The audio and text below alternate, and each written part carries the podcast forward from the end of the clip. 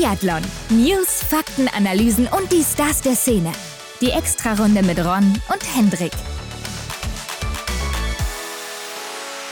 Herzlich willkommen zu einer neuen Extra-Runde, Henrik. Wir sind zurück am Montag wie gewohnt. Mit einem neuen Gast und mit Ergebnissen. Aber ich merke schon mit einer anderen Dynamik, ne? Jetzt starten wir hier mal richtig voll durch. Ja, bist du was anderes gewohnt von uns oder was ist los? Auf jeden Fall mit einem neuen Gast, der heute ja, Premiere hat hier, ne? Lukas Kehl. Ja, und dazu noch die Ergebnisse vom Macht HVK Nordic Festival. Das liegt auch hinter uns. Aber ja, Lukas Kehl, ne? Wer ist denn das überhaupt, Hendrik? Ich sage immer gerne der Schweizer Felix Bitterling, also der Chef vom Schweizer Skiverband im Biathlon. Ja, und der hat heute wirklich einiges mitgebracht hier für uns, ne? Weil man weiß oder man hat hier und da schon mal mitbekommen, in der Schweiz, da passiert aktuell unglaublich viel, ne? Und ja, wahrscheinlich kann man sagen, das ist die Nation mit den größten Veränderungen. Ja, denke ich auch in den letzten Jahren, was da so passiert. Also da wird richtig viel Geld in die Hand genommen und richtig viel umgebaut gebaut. Ein Punkt ist natürlich die Arena in Lenzerheide, die ist relativ neu immer noch. Große Namen sind gegangen, Selina Gasparin, Benjamin Vega und Junge sind jetzt nachgerückt mit Niklas Hartwig, Amy Baserga, aber auch Sebastian Stalder. Und das in einer Zeit, wo man gedacht hat, nachdem die großen Namen weg sind, oh, jetzt sieht sie erstmal düster mhm. aus die nächsten Jahre. Und wir haben ja jetzt den ersten Weltcup und die erste WM vor der Tür stehen. Also wie soll das überhaupt weitergehen? Ja, kann man sich vorstellen, ne, dass da vielleicht für kurze Zeit zumindest es ein bisschen grau wurde in der Schweiz, aber die Lücke, die wurde ja sehr, sehr schnell geschlossen. Du hast schon erwähnt, da geht viel Geld über die Theke aktuell. Also da ist ja auch die große Frage, was will die Schweiz mit den ganzen Bemühungen denn eigentlich erreichen? Ja, denn es ist ja auch, muss man schon sagen, ein kleines Land von den Einwohnern her. Auch von der Fläche. Komm, sind wir mal ehrlich, auch von der Fläche, Herr Hendrik. Wenn man auch die ganzen Berge noch dazu rechnet, also da ist nicht so viel Wohnraum. Ja. Aber trotzdem, Geld ist in der Schweiz vorhanden, das wird hier investiert und sehen wir deshalb bald vielleicht schon eine weitere große Nation im Biathlon? All das haben wir Lukas Kehl gefragt und es gab ja auch noch so ein paar Unstimmigkeiten im Team. Ja, haben wir mal versucht, den Finger ein bisschen drauf zu halten. Seid mal gespannt, was dabei rumgekommen ist und wir kommen natürlich erstmal hierzu. Frisch gewachst. Fangen wir doch direkt mal negativ an. Dimitro Pridruschny, der ist nämlich verletzt, der ist beim Training vom Rad gestürzt und hat sich dabei den Ellbogen gebrochen. Also fällt damit erstmal, so wie man gelesen hat, zwei Monate aus. Ist die Frage, wie schnell der Heilungsprozess da vonstatten geht. Äh, vielleicht kann er auch schon früher starten mit kleinen, leichten Einheiten. Aber ich weiß nicht, wie es dir geht. Jetzt ist schon wieder einer, der mit dem Rad gestürzt ist. Ne? Also ich weiß auch gar nicht so, wie es letztes Jahr um die Zeit war. Kommt mir auf jeden Fall dieses Jahr wieder sehr präsent vor, diese ganzen Radstürze. Vielleicht auch, also es hat ja in Mitteleuropa sehr viel geregnet, glatte Strecken. Vielleicht ist das ein Punkt gewesen, weshalb man hier und da mal weggerutscht ist. Aber ja, wir wissen nicht genau, was passiert ist. Du sagst zwei Monate, aber in zwei Wochen kann er wohl schon wieder den Unterkörper trainieren, ganz klar. Da kannst du schon wieder äh, Rollerski fahren, natürlich dann ohne Stöcke oder vielleicht nur mit einem mhm. Stock kann sich vielleicht sogar wieder aufs Rad setzen oder zumindest dann aufs Ergometer oder so. Das ist natürlich alles möglich in, in, ein paar Tagen, Wochen schon wieder. Aber ja, den ganzen Arm kannst du dann erst nach ein paar Monaten wieder belasten und dann ist er ja circa November erst wieder zurück. Das heißt, das wird richtig eng. Mitte November gehen schon die Vorbereitungsrennen los in Schuschön und Idre und, und dann Ende November geht die Saison schon los. Könnte für ihn so gerade hinhauen, ne? also dass er dann zum Start zumindest dabei ist. Ja, die Frage ist dann natürlich, wie wird die Form sein? Aus der letzten Saison weiß man aber ja, dass er mit Verletzungen, da hat er ja was am mhm. Knie gehabt, ganz gut umgehen kann. Ne? Kam in Oberhof dann auch zurück mit einem fünften Platz im Sprint bei fünf Norwegern, die in den Top 6 waren. Also da war er der einzige andere, der da so ein bisschen mitmischen konnte und war Achter in der Verfolgung. Und das bei der WM beim Highlight, das äh, hat er schon gut hinbekommen. Also ja, lassen wir uns überraschen, wie es da weitergeht für ihn. Die nächste Meldung kommt aus Russland. Elena Kruschinkina, die gebürtige Russin, die hat sich ja bekanntermaßen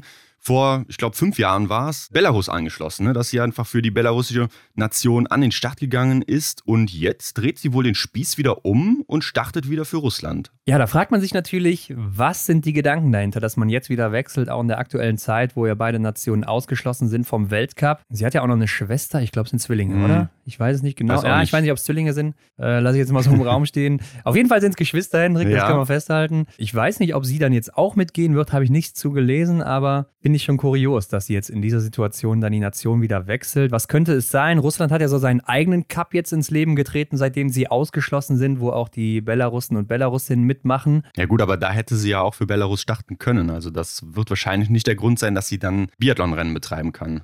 Ja, worauf ich hinaus will, ist, dass man vielleicht in Russland mehr Geld bekommt. Vielleicht auch, ja. Ist wahrscheinlich was dran. Also ich habe auch hier und da schon mal so ein paar Meldungen gelesen, dass einige Russinnen und Russen in der letzten Saison relativ wenig oder gar nicht am Start waren. Also auch die größeren Namen, sowas wie Svetlana Mironova, ich glaube Alexander Loginov hat man auch gar nicht gesehen.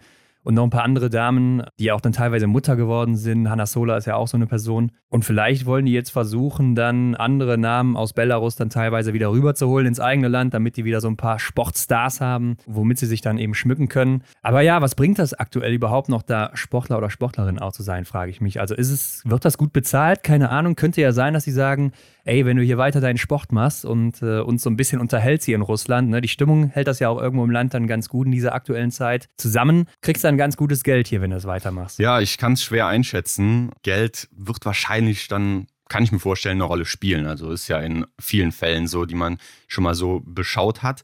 Was ich mich direkt gefragt habe, ist, ähm, sie ist ja für Russland schon mal an den Start gegangen. Das heißt, sie wechselt ja im Prinzip zweimal ihre Nation. Wenn ich mich an den Fußball zurückerinnere, das, da wurde früher immer gesagt, wenn man einmal in einem Trikot der einen Nation gestartet ist, dann darf man da nicht wieder zurück oder irgendwie so. Also wenn man einmal ein anderes Trikot anhatte. Ja. Wie sieht es im Biathlon aus? Ne? Also ist vielleicht mal eine Frage für... Ja, das hatten wir da auch, das hatten wir doch bei Campbell Wright auch, dass er von Neuseeland in die USA gewechselt ist und damit natürlich den finalen Schlussstrich genau. gezogen hat. Das heißt, er darf nicht mehr zurückwechseln und natürlich ist es dann für die genauso. Hier scheinbar kein Problem. Vielleicht geht man davon aus, dass man nicht mehr im Weltcup antritt. Ich weiß es nicht, aber ja, das ist ein guter Einwand, den mhm. du bringst. Theoretisch dürfte sie dann nicht mehr starten oder wenn man zur Ursprungsnation zurückkehrt, ist es dann egal. Aber das hörte sich bei Campbell Wright ja auch ziemlich anders an. Ja, ich an. denke, Michael Rösch, der hat sich mit der Thematik ja damals auch ausgiebig befasst.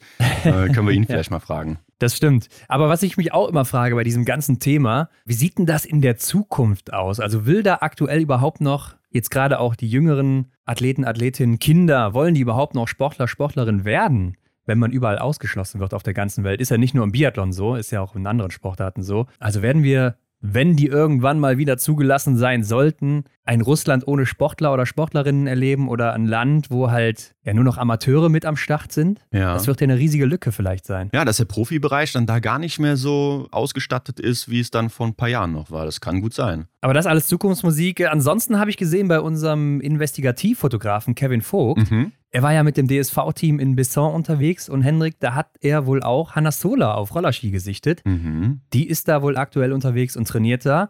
Was ich auch sehr kurios finde, denn bekommt man als Belarusin oder Russin aktuell so einfach ein Visum, um, um nach Frankreich reinzukommen oder generell irgendwo in Mitteleuropa? Und dann wieder der zweite Punkt, warum macht sie das? Für was macht sie das? Also klar, sie ist Mutter geworden, kommt jetzt wieder zurück in den Sport, aber hat man jetzt wirklich dieses Ziel, dann in Russland da oben so mitzumischen? Ich weiß nicht, ich finde es irgendwie ganz komisch, die Situation, auch gerade wenn ich da jetzt Athletin oder Athlet wäre. Die Frage kam mir auch direkt in den Kopf, was ist die Intention dahinter? Ne? Also macht sie da vielleicht nur Urlaub und äh, trainiert einfach da gerade gerade in der Städte mal mit. Das kann ja auch sein, aber ja, im Urlaub lässt man sich ja eigentlich auch anders gut gehen. Von daher denke ich schon, dass sie sich da auf irgendwas vorbereitet. Aber auf was? Ne? Also, hm. ob der Anreiz da jetzt so groß ist, in Russland irgendwie eine große Nummer zu spielen, weiß ich gar nicht. Also, sehr schwierig. Ja, ich finde es auch eine schwierige Diskussion. Ich weiß, dass Hanna Sohle eine war, die sich wohl auch nie so wirklich mit dem politischen Regime in Belarus anfreunden konnte. Eine der wenigen im Team da auch und dann wohl auch immer hier und da mal ein bisschen angeeckt ist, aber das wurde auch medial nie so wirklich angesprochen, breitgetreten. Da wurde wohl auch immer gesagt, ey Leute, fragt das nicht, auch gerade so aus dem Ausland, ne? Sprecht das nicht an, weil das wohl eine Situation ist, die ist nicht so, ja, wenn man auch andere Fälle mal gehört hat, so aus dem Sport, die da passiert sind in den letzten Jahren, das ist so eine Sache, kann schon mal eine Karriere kosten, wenn man sich da mhm falsch äußert. Also ja, vielleicht ja auch ein Nationenwechsel, den sie hier plant, wer weiß. Spekulation. ja. Wäre natürlich aus sportlicher Sicht auf jeden Fall schön, sie wiederzusehen im Biathlon. Ja, definitiv. Und was ich mich dann auch noch bei diesem Thema frage, ja, wir reden jetzt schon länger drüber, aber wie ist denn das eigentlich aktuell mit den Dopingtests? Also auch dieses, ähm, wie heißt es, dieses System Adam, wo die sich immer an- und abmelden müssen, wo sie gerade unterwegs sind oder so. Wird das aktuell überhaupt geführt in Russland, Belarus und werden überhaupt auch Dopingtests da durchgeführt in den letzten anderthalb Jahren? Ja. Denn sind wir mal ehrlich, also wenn du jetzt ein Athlet bist und vorne mitmischen willst, dann war das jetzt die beste Gelegenheit, da dir einen riesen Bonus rauszulaufen, ohne dass du erwischt wirst. Das stimmt, ja. Da hat man dann jetzt eigentlich unterm Radar, also fernab vom Radar, dann eigentlich alles machen können. Ne? Also da muss man dann vielleicht in Zukunft auch mal, ja, einfach die Ohren aufhalten ne? oder besser gesagt die Augen. Ja, ich meine, äh, das kann man halt früher oder später nicht mehr nachweisen, ne? mhm. aber wenn die dann alle zurückkommen und auf einmal alle Top-Laufzeiten haben und alles pulverisieren und dann sagen, ja gut, wir konnten zwei Jahre durchtrainieren, ja ja, dann wäre das trotzdem ein bisschen komisch. Also warten wir mal ab, was da auf uns zukommt, aber das ist alles so eine Sache. Ja, die macht es nicht leichter, dass das eben passieren wird in der Zukunft, mhm. mal ganz abgesehen von den politischen Geschehnissen. Also undenkbar. Naja, Genau. wie dem auch sei, Hendrik. Wir haben noch ein paar Ergebnisse aus der letzten Woche zu besprechen, beziehungsweise den äh, Galamassenstart von den Sommerweltmeisterschaften. Mhm, genau, und hier gingen dann die Herren zuerst an den Start und Taras Lesiuk, der entscheidet hier das Rennen für sich. Ja, ist ein Ukrainer, der alles getroffen hat, als einziger hier im Galamassenstart Mhm. und damit gewinnt vor unserem Freund Dimitri Shameev. Da haben wir ja auch die letzten zwei Wochen drüber gesprochen, ne? Der Mann, der in Rumänien mit den Bären trainiert. Ja. der sich unbedingt diese EM-Medaille wünscht. Und jetzt hat er hier eine WM-Medaille zumindest bei den Sommerweltmeisterschaften bekommen. Der hat sich auch richtig gefreut, wenn man das gesehen hat, äh, als er über die Ziellinie eingefahren ist. Der ist da ausgerastet. und äh, Dritter ist dann Vitautas Strolja geworden, der ja am Vortag dann im Sprint auch Zweiter wurde, also Silber geholt hat. Mhm. Und Andres Rastogujevs, der im Sprint ja äh, disqualifiziert wurde, ist dann hier nochmal Vierter geworden. Mit ein bisschen Wut im Bauch, mit fünf Fehlern sogar. Also der hat läuferisch hier richtig einen rausgehauen. Ja, hat er auch gebraucht dann, ne? also mit den fünf Fehlern. Und auf Position 5 kommt auch der erste Deutsche, Fabian Kaskel. Ja, auch nur einen Fehler geschossen ähm, und bei ihm ist mir aufgefallen, was mir schon in Wiesbaden aufgefallen ist, wo er auch am Start war. Er hat die Martin-Öldal-Technik übernommen. Ja. Mhm. Stehend sieht man es ganz gut, kann man sich nochmal angucken, auch bei der Seite der IBU, ne? Genau. diese Videos da oder das Rennen selber. Ist auf Position 3 raus, leider dann als Fünfter ins Ziel gekommen, aber trotzdem ein gutes Ergebnis, denke ich. Und dahinter kommt ja dann auch schon Thierry Langer, der sich auch über seine Flower Ceremony hier gefreut hat.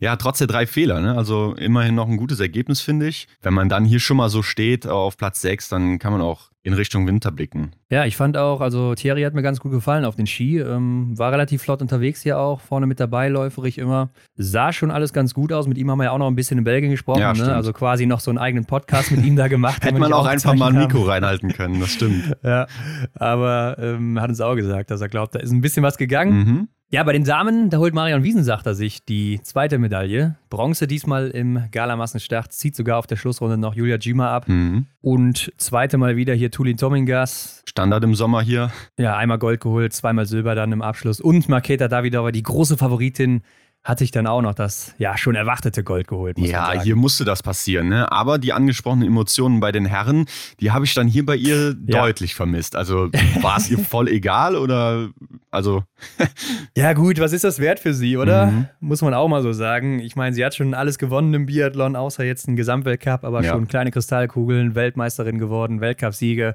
Was zählt da für sie? So eine Sommerweltmeisterschaft, wo sie die absolute Favoritin ist und wo man wirklich auch den Sieg erwartet. ja, das stimmt schon. Ne? Aber ich ja, weiß nicht. Ich denke, so in einem Sportler oder in mir wäre das wahrscheinlich drin, dass ich dann trotzdem auch, wenn ich halt über die Ziellinie laufe, mal die Faust mache oder irgendwie was von mir gebe.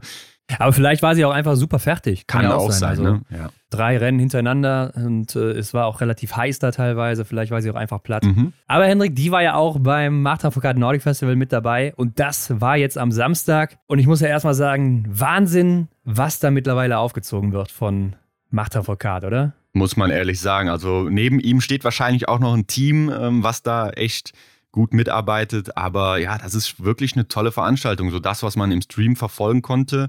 Und jetzt auch nachher ähm, bei Social Media, die haben ordentlich Content gedreht da und ordentliche Aufnahmen gemacht, auch spektakuläre Sachen. Ne? Also die Franzosen sind da echt immer gut aufgestellt und liefern echt ab. Also muss ich echt sagen, ist äh, Wahnsinn, Hut ab, was die da machen. Da, da kann sich auch jeder Weltcup auch mal eine Scheibe von abschneiden. Ja, also da ist eine riesige Produktion hinter, da merkst du, da steckt richtig Geld hinter, aber auch Leidenschaft. Ne? Also du merkst, da wurde sich richtig Gedanken gemacht im Vorfeld, was kann man so bringen, was ist cool, was ist nicht so cool.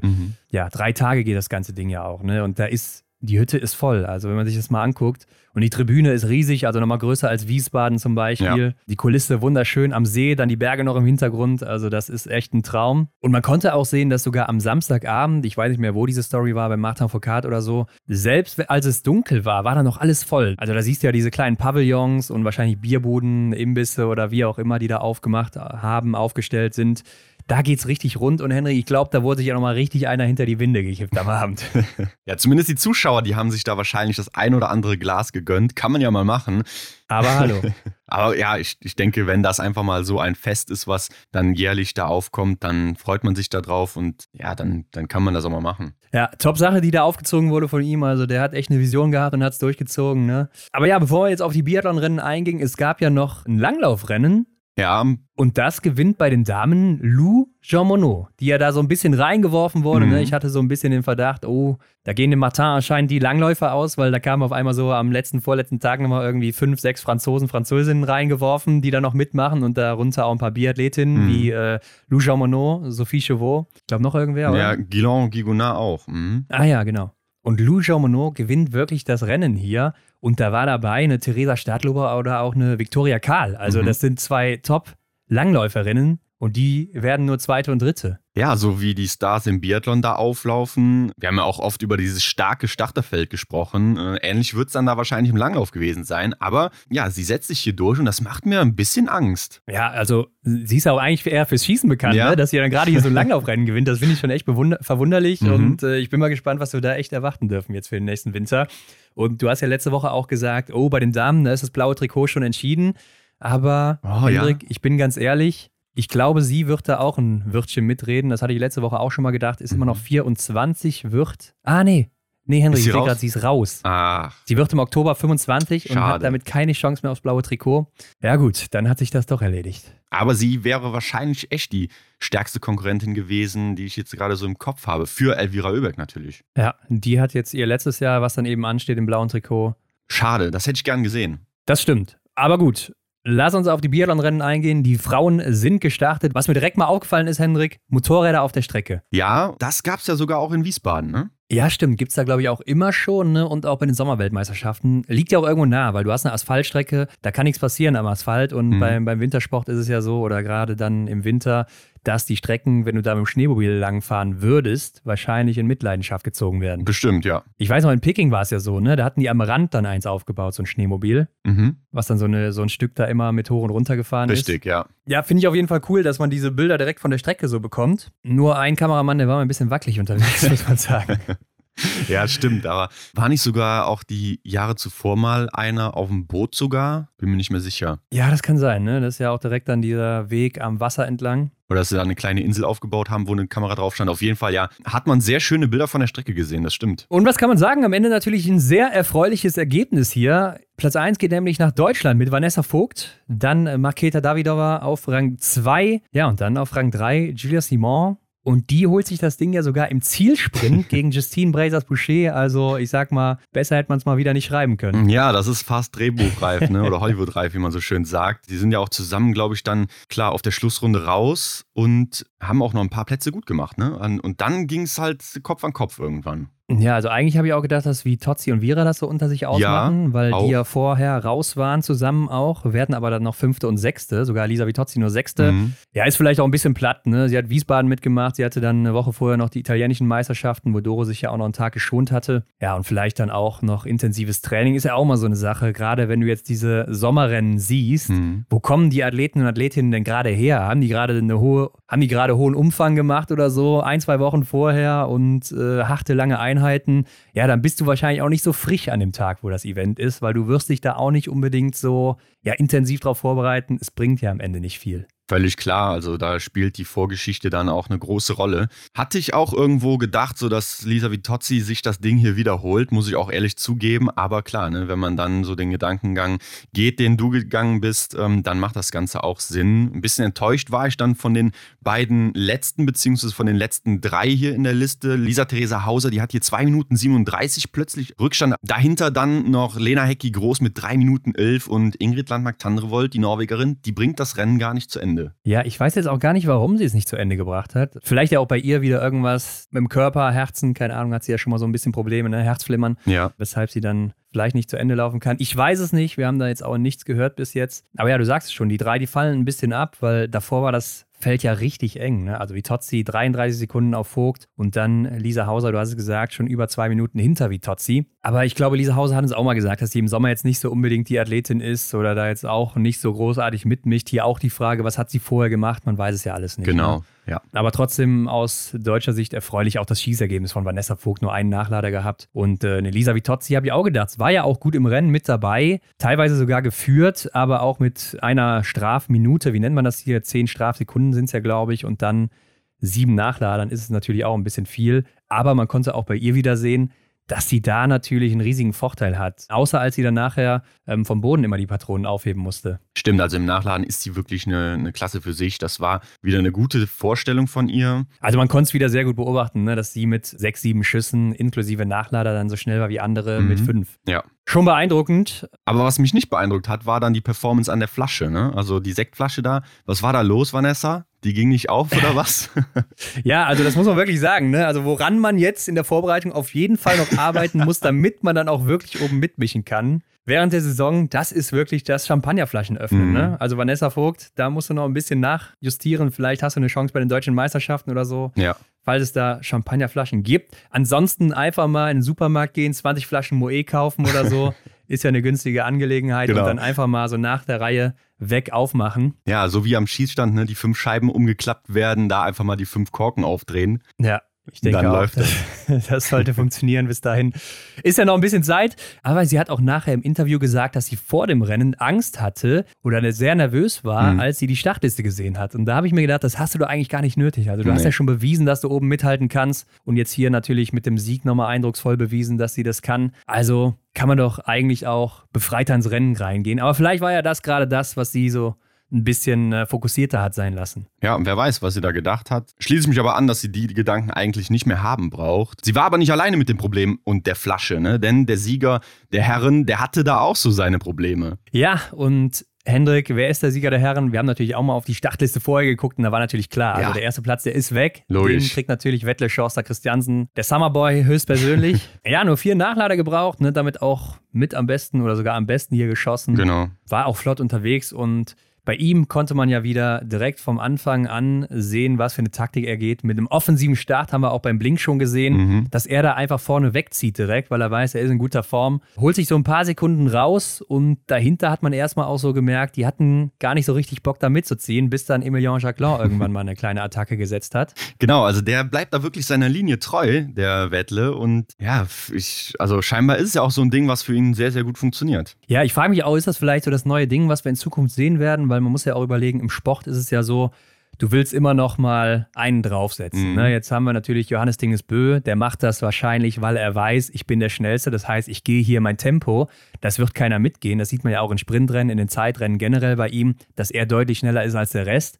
Und der wird sich einfach denken, so, ich übertrage das jetzt auch auf den Massenstart, mhm. weil da kann keiner mithalten oder die überpacen alle und äh, sind dann am Schießstand fertig. Und ich denke, dass Wettle jetzt dahin kommen will, dass er da mithalten kann, zumindest halbwegs und dann auch nicht so weit abgeschlagen ist direkt. Und wenn man jetzt mal daran denkt, du bist ein junger Athlet, eine junge Athletin und siehst das, dann willst du ja auch dahin trainieren, dass du dahin kommst, wo die sind, weil ansonsten hast du irgendwann keine Chance mehr. Und das könnte ja sein, dass wir das in Zukunft dann immer wieder sehen werden. Oder man sieht dann wieder geschlossene Felder, weil alle so schnell irgendwann sind. ja. Oder so schnell zumindest starten. Ja, genau. Das sind jetzt so die ersten Ausreißer und in zehn Jahren sieht man dann äh, wieder keinen Unterschied, wer weiß. Ja, ja. Ja, aber äh, du hast eben auch schon gesagt, Emilien Jacquelin, der wird hier übrigens Zweiter vor Stühleholm der Greit. Die haben sich ja auch noch ein heißes Duell geliefert auf der Schlussrunde, was man dann leider auch nicht sehen konnte. Äh, zumindest der Schluss, ne? da wo es drum geht. Äh, das hat man leider nicht mehr gesehen. Ich fand auch, hätte man vorteilhafter schneiden können, ne? oder dass man mehr auf diesen beiden bleibt, weil da wurde dann immer wieder auf Wettle geschnitten, der ja vorne schon weit weg war. Und es ja. war klar, der gewinnt auf der letzten Runde. Und man hat ja so ein bisschen auf die Attacke von Emilien Jacquelin gewartet, ich zumindest. Mhm. Und äh, als sie dann kam ähm, am Schluss, hat man sie nicht mehr gesehen, weil sie dann eben beim Sieger waren. Fand ich ein bisschen schade, aber bei Jacquelin hat man ja wieder gemerkt, er war so ein bisschen im Show-Modus unterwegs. Ja, du sprichst mir aus der Seele hier, das habe ich gerade auf der Zunge liegen. Bei ihm hat man doch direkt wieder so diesen gewohnten Eindruck, ja, ich will nicht sagen, dass er ein bisschen läppsch unterwegs war, aber so, wie du schön sagst, so diesen Showcharakter, den hat er wieder aufleben lassen. Da, ja, das ist irgendwie so ein Ding, was er bei sich dann jetzt so verankert hat, ne? Also ja, ich weiß auch nicht. Also ich finde es ja eigentlich cool, wenn man sowas sieht, aber irgendwo muss man auch überlegen, wo kommt er her? Also jetzt gerade mit seiner letzten Saison und was da so abging. Ist er dann in der Situation, das zu tun? Und ich finde, sowas können auch eher diese überlegenen Athleten machen, die so ein bisschen spielen können, wie halt eben Martin Foucault damals. Der hat das auch hin und wieder mal gemacht, aber der konnte es eben, weil er überlegen war. Er war läuferig überlegen, der war am Schießstand überlegen. Und bei ihm ist es ja nicht unbedingt so. Also zumindest nicht immer.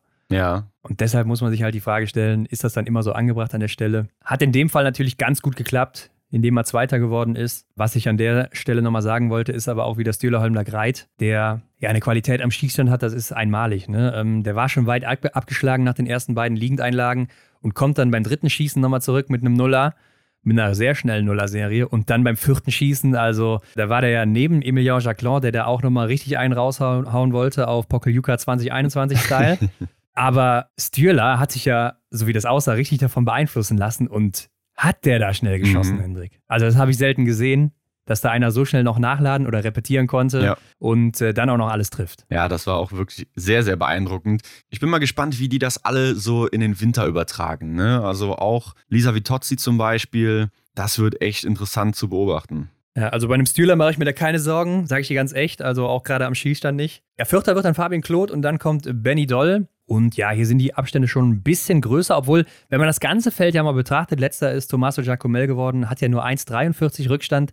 Dann muss man sagen, sind die Abstände ja nicht so groß wie beim Damenfeld, ne, wo Lena Hecki dann schon über drei Minuten mhm. hatte. Aber insgesamt jetzt nicht ganz so eng vorne. Äh, Benny Doll wird dann eben Fünfter mit einer Minute Rückstand. Und ja. Eric Perrault ist ja Siebter geworden hier. Der ist eingesprungen für Sebastian Stalder, der aber am Vortag noch bei der Athletenpräsentation war. Ja, war auch bei mir ein großes Fragezeichen, warum jetzt plötzlich Eric Perrault mit am Start ist und was ist los mit Sebastian Stalder? Ja, und was mich auch überrascht, ist, dass Canton Fiormaillet mit nur vier Nachladern also mit Wettle Christiansen am besten geschossen, mhm. vorletzter wird. Ja, auch merkwürdig. Also habe ich mir ein bisschen mehr von erhofft. Generell irgendwie habe ich gedacht, so von dem Feld da hinten, da kommt nicht so viel. Wettle weiß, was er zu tun hat vorne. Dann hatte man noch ein, zwei Kandidaten, ja, wie eben Jacqueline und Legreit, die dann nochmal ihr eigenes Rennen irgendwie gelaufen sind. Und dahinter, da kam gar nicht so viel. Ne? Fand ich ein bisschen enttäuschend. Ja, aber ich fand, man kann als Fazit schon sagen, also mir hat es Bock gemacht, das zu sehen. Und ich fand, es hatte auch gar nicht so diesen Show-Event-Charakter. Also ich fand, es war, man hat schon gemerkt, da ist Feuer drin hier. Auch bei den Damen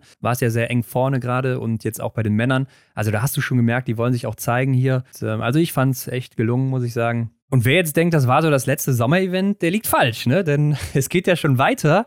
Freitag, Samstag, Sonntag, Hendrik, da sind die deutschen Meisterschaften in Rupolding. Jo, also ein Wochenende voll Biathlon. Ich schätze mal, man kann es natürlich wie jedes Jahr nicht sehen. Ne? Also außer man hat ja. halt die schöne Situation, dass man in Ruhpolding vor Ort ist. Ja, genau. Man kann natürlich da hinfahren, dann kann man sich das angucken. Ist natürlich erstmal geil, dass es im Biathlon-Stadion da immer ist. Also ja, und Medaillen gibt es im Einzel, Sprint und in der Verfolgung dann. Ja, nicht ganz richtig, ne? Verkürzter Einzel ja, ist richtig. es. Also da wird ein bisschen was von der Strecke abgezogen und auch die Strafminuten sind keine Minuten, sondern 45 Sekunden. Aber ja, da sieht man auch wieder so eine erste Richtungsweisung, wer ist wie drauf. Oder gibt es vielleicht so ein paar Überraschungen. Denise Hermann-Wick ist ja nicht mehr dabei bei den Frauen, die hat immer richtig gut abgeräumt hier.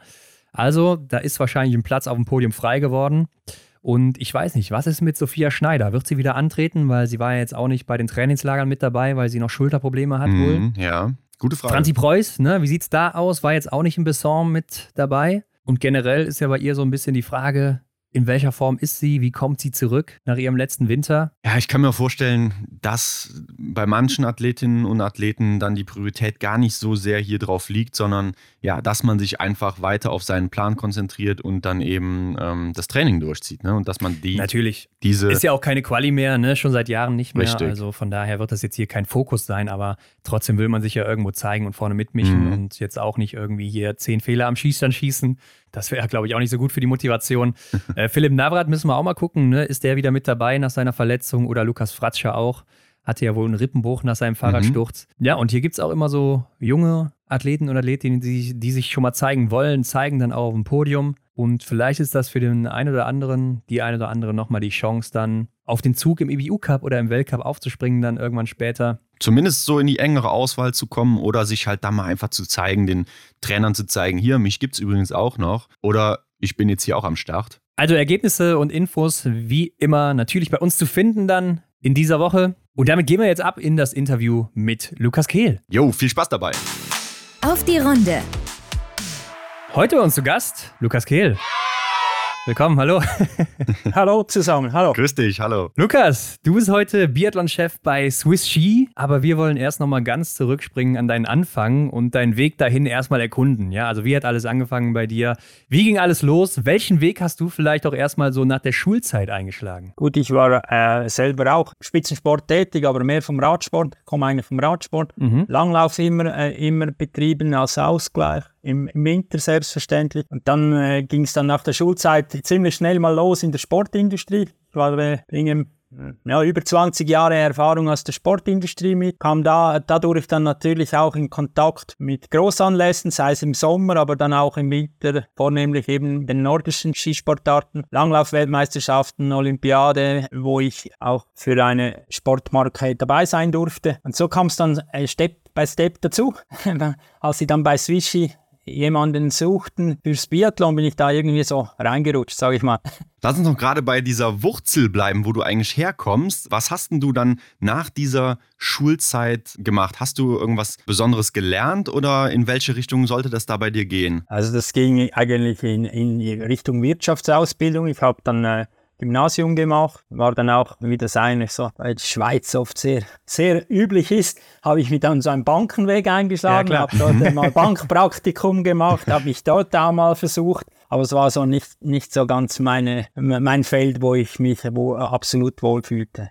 Mhm. Dann hat mich halt immer wieder zurück in den Sport gezogen. Okay, und welche Idee hattest du dann so von, von deinen nächsten Jahren? Also was war so die nächste Station bei dir? Also es ging dann halt auch, äh, wie, wie das üblich ist, in der Schweiz schnell mal so in die militärische Grundausbildung, Rekrutenschule. Da war das aber noch nicht so verbreitet, dass man da spezielle Sportlerzüge hatte, wie das jetzt heute der Fall ist. Trotzdem habe ich dann eigentlich neben der militärischen Ausbildung habe ich dann in, in einer Sportindustrie gearbeitet. Dazu mal im Sommer Militär, im Winter dann gearbeitet, bis über über drei, vier Jahre und daraus ist es dann eben entstanden, dass, dass meine Karriere in Richtung, beruflich in Richtung Sport geht. Ja, ja, man konnte auch lesen, du warst vor deiner Tätigkeit bei Swiss Ski Geschäftsführer von einer Schweizer Niederlassung, die Skiwachse hergestellt hat. Wie kam es denn dazu? Ja, das ist eigentlich so, dass das das war mein zweites Engagement bei dieser Firma. Ich habe eigentlich nach meiner Bankkarriere war ich schon mal bei der gleichen Firma tätig, wo sie aber noch komplett eigenständig war. Da hatte ich dann äh, die Verantwortung für verschiedene Exportländer und habe dann nach gut sieben Jahren hatte ich dann die Firma verlassen und bin dann mehr in die Richtung Outdoor-Sportindustrie gegangen, wo, wo wir dann äh, Import von ähm, Tourenski und Bergbekleidung war ich dann fünf Jahre für, für die Niederlassung in der Schweiz tätig. Und dann äh, kam da irgendwann wieder der, der Ruf zurück in die, in die Ski- und Wachsindustrie. Ja, das war eigentlich mein, mein Engagement dann direkt, bevor ich zu Swishy wechselte. Aber es ging immer mehr so in diese BWL-Richtung, also Verkauf, Marketing und nicht jetzt äh, in diese Techniker-Richtung, dass du sagst, ich könnte jetzt mir vorstellen, Ski zu wachsen oder damit da rumzutouren, vielleicht auch mit dem Team? Gut, der, der Punkt ist so, das Business oder die, die, die, ich war sehr nahe an der Entwicklung. Also ich war, ja, ich hatte die, die letzten äh, sieben Jahre dann die, die Geschäftsführung inne, aber Entwicklung, Verkauf, Produktmanagement, das war eigentlich sehr nahe bei mir. Ich war auch oft dann eben auch dabei, wenn es darum ging, neue Produkte auszutesten, selber eben auf mhm. dem Ski zusammen mit den, äh, den Jungs vom Rennservice. Und so kam ich dann eben auch in, in, in Verbindung oder in Kontakt mit Großanlässen, mit, mit den Verbänden auch. Und das ist ja bei all diesen Wachsherstellern so, dass man doch sehr enge Bindungen zu den äh, Verbänden oder zu den Rennsportabteilungen äh, diverser Teams hatte und so, wo ich eigentlich immer eng in Kontakt mit diesen Leuten. Aber ja, richtig, es war nie so, dass ich jetzt als Techniker, komplett als Techniker mhm. unterwegs war. Nein, das, das nicht, nein. Aber es hört sich ja auch schon sehr nischig an, ne? Also ich sag mal, Skiwachs in Deutschland ist wahrscheinlich sowas, das kennt man eher so in Bayern und dann vielleicht noch im Osten, wo das halt so benutzt wird und dann vielleicht vom Skifahren auch noch selber, wenn man in, in den Urlaub fährt. Aber so allgemein ist es ja doch ein Thema, was sehr nischig ist, oder? absolut. Also das ist, das ist wirklich eine, eine Nische, wobei man auf der anderen Seite sagen muss, all die ambitionierten, insbesondere all diese ambitionierten Hobbysportler in den nordischen Sportarten. In den letzten Jahren war das Wachs, das, das ist eben auch, äh, ich kam mir dann oftmals vor wie bei Asterix und Obelix, oder? Da, da, da, dieser Trubadix da, das ja. ist schon, das ist eben Wachsindustrie, da ist auch sehr viel verbunden mit, äh, ich sage jetzt mal Mystik und, und ja, was könnte ich hier noch und was gibt es da noch Spezielles und ich habe gehört und das kann man das auch zusammenmischen und so weiter. Mhm. Also ist schon sehr spannend.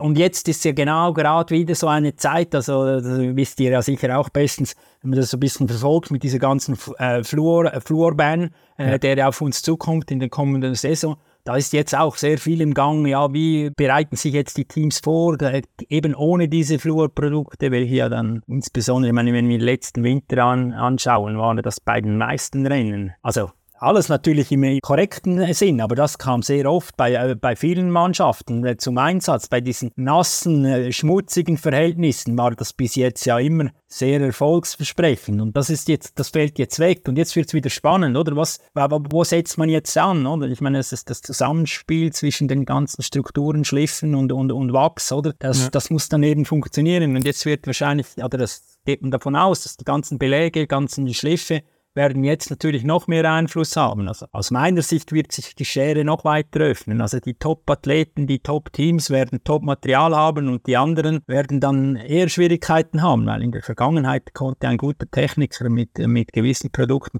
sehr viel kompensieren. Und das mhm. fällt aus meiner Sicht jetzt dann ein bisschen weg. Und es wird spannend sein zu sehen, was jetzt da abgeht. Erstens, wie, wie die Umsetzung vonstatten geht. Diese ganzen Kontrollen, das wurde uns ja letzten Winter auch, auch schon gezeigt, aber wie geht das dann wirklich? Wirklich vor einem Weltcuprennen und was passiert wirklich, wenn, dann da einer dasteht und, und dann verschmutzte Ski hat? Also das wird dann spannend sein zu sehen. Und für mich ist das natürlich noch ein bisschen vielleicht noch spezieller, weil ich halt eben da eine Vergangenheit mitbringe aus dieser Industrie. Ja, das Aber, merkt man auf jeden ja, Fall. Das, das, das, wird, das, wird, das wird spannend sein zu verfolgen, wie, wo das jetzt durchgeht. Aber glaubst du nicht, das könnte auch eine Chance sein für kleinere Nationen, die jetzt vielleicht ein bisschen hinten dran waren, dass die jetzt zufällig da irgendwie eine Wunderwaffe haben oder was Spezielles, was dann gut funktioniert? Ja, ist schon möglich. Ich sehe aber einfach die andere Seite, wo es ja jetzt eigentlich über die letzten Jahre schon hinging, oder? Die großen Teams mit ihren Trucks die, wenn wir jetzt Oberhof nehmen, das ist ja auch nicht verboten, ist absolut legitim, wenn die Budgets passen, kannst du das machen. Die reisen mit den Schleifmaschinen an. Ja, wie wollen mhm. da, sich da kleine Teams dann noch dagegen wehren? Also, mhm. das wird ein Riesen-Challenge sein, weil, weil eben, dann hast du jetzt noch verschiedene Belege. Ich sage mal, die ganzen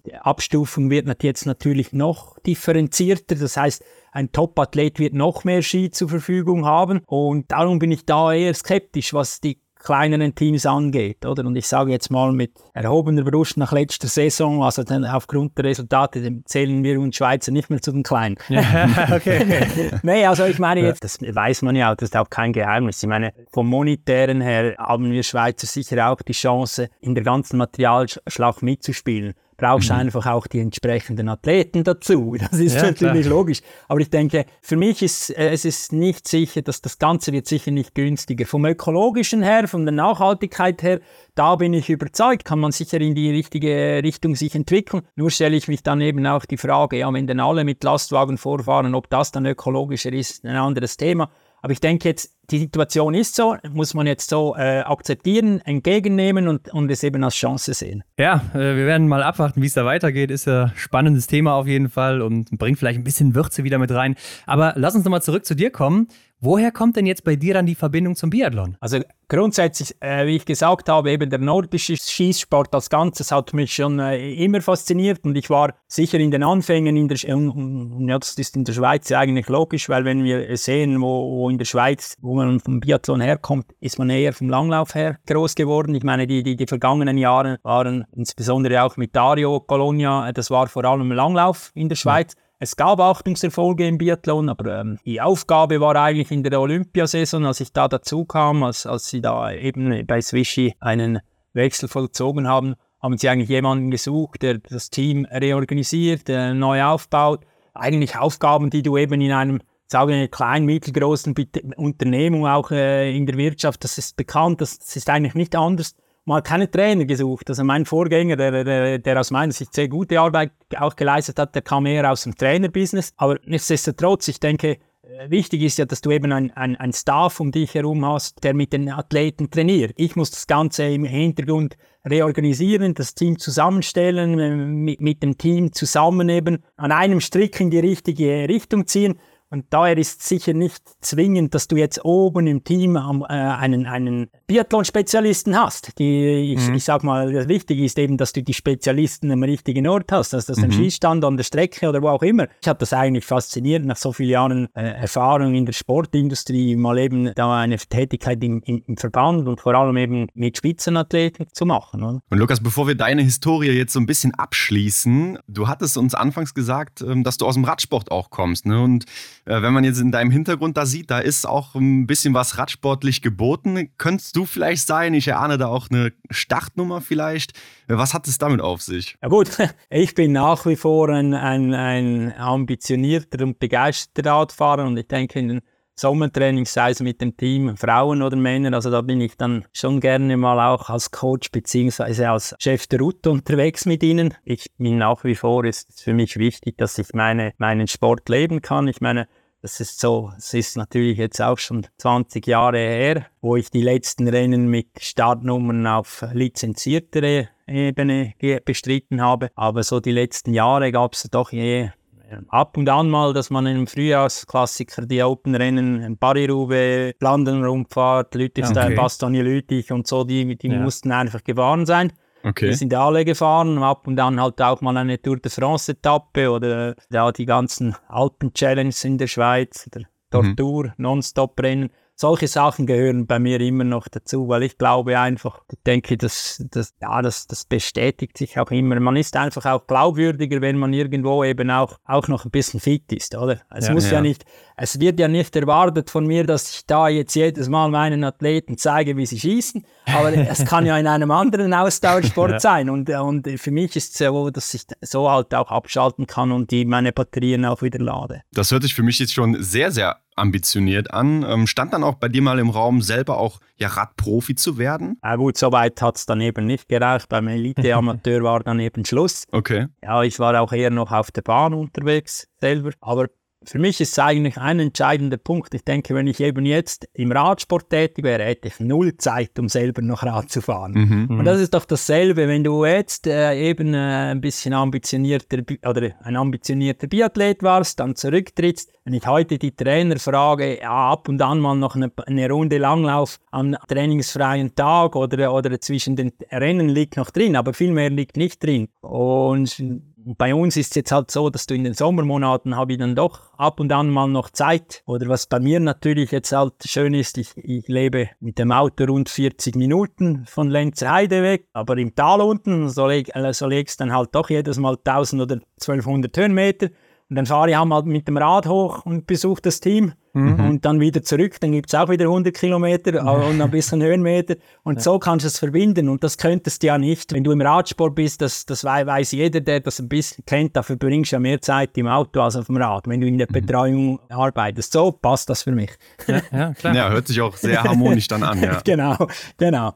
Aber jetzt bist du ja seit August 2021 ja, in deinem aktuellen Amt unterwegs. Du bist Biathlon-Chef bei Swiss Ski. Und wie muss man sich das vorstellen? Wann kam so der Anruf zum Beispiel? Das ging dann so im April 21 los, als da die Trennung meines Vorgängers entschieden war. Und zu dieser Zeit gab es eben auch bei dem Arbeitgeber, beim, Wachs, Arbeitgeber gewisse Umstrukturierungen und Leute von dort haben bereits zu Swishy gewechselt und haben mich dann mal so angesprochen, du wäre das nicht auch was für dich. Und äh, so hat sich das eines das andere ergeben und man kam so ins Gespräch. Also es ist ja oft so, dass eben solche Positionen auch gar nicht nirgends ausgeschrieben sind oder, oder dass man da, da wird halt sehr oft dann eben unter der Hand gesucht. Und so, das war bei mir so auch der Fall. Ja, wie ist man denn überhaupt auf dich gekommen, wenn du jetzt gar nicht so eine richtige Verbindung da hattest? Ja, eben, das, das hat natürlich schon viel zu tun gehabt damit, dass als Max-Hersteller hast du sehr enge Kontakte zum Verband gehabt und, und das ist ja auch so, und das ist äh, belegbar, dass man natürlich mit dem ganzen Wachs in den nordischen Disziplinen fast näher dran ist als im Alpin ist doch das ganze Schleiferei, Kantentuning etc. fast wichtiger als das Wachs. Und so mhm. waren wir natürlich äh, schon lange mit dem Verband auch in engem Austausch. Oder? Ja, klar. Hast du denn über sowas vorher überhaupt mal nachgedacht, dass das möglich wäre für dich? Nein, eigentlich, eigentlich nicht groß. Also, äh, wie gesagt, mich hätte es immer gerne mit äh, Spitzenathleten und Spitzensport im Spitzensport tätig zu sein, auf jeden Fall. Aber nicht so auf der Schiene Trainer oder so, sonst hätte ich mir ja auch die ganzen Ausbildungen gemacht. Das war nie so meine Absicht. Es war wirklich immer eher so im Managementbereich, habe ich da auch in die Richtung Sportmanagement weitergebildet. Und das hat mich schon immer fasziniert es ist jetzt auch nicht so, dass das wirklich Biathlon wäre jetzt für mich das Einzige. Es hätte vielleicht eben auch ja was im Langlauf sein können. Eben Radsport, wie ich vorher gesagt eher weniger, weil ich kann mhm. selber nichts mehr machen. Aber da, da war ich offen. Was mich einfach sehr fasziniert, da gerade jetzt eben Biathlon ist eben auch, äh, wie die Sportart, wie man es ja so sagt, die geben die Komplexität. Das ist eben auch diese ganzen Zusammenspiel von zwei, zwei Disziplinen, die eigentlich grundverschiedene nicht sein könnten, muss ich auch, auch nicht sagen. Aber so, das hat mich natürlich schon sehr fasziniert. Und ich, ich bin auch bekannt, in den, sei es innerhalb des Verbandes oder eben auch im Trainerteam, ich ziehe halt oftmals dann eben auch Beispiele aus der Industrie bei, wenn es um, um, um etwas geht, zu, zu argumentieren oder zu, zu, zu, diskutieren. Und da findet man dann doch immer wieder Parallelen, mhm. eben aber auch dort eben eher zu komplexeren Aufgaben, sage ich mal. Und das, das hat mich dann schon gereizt, oder?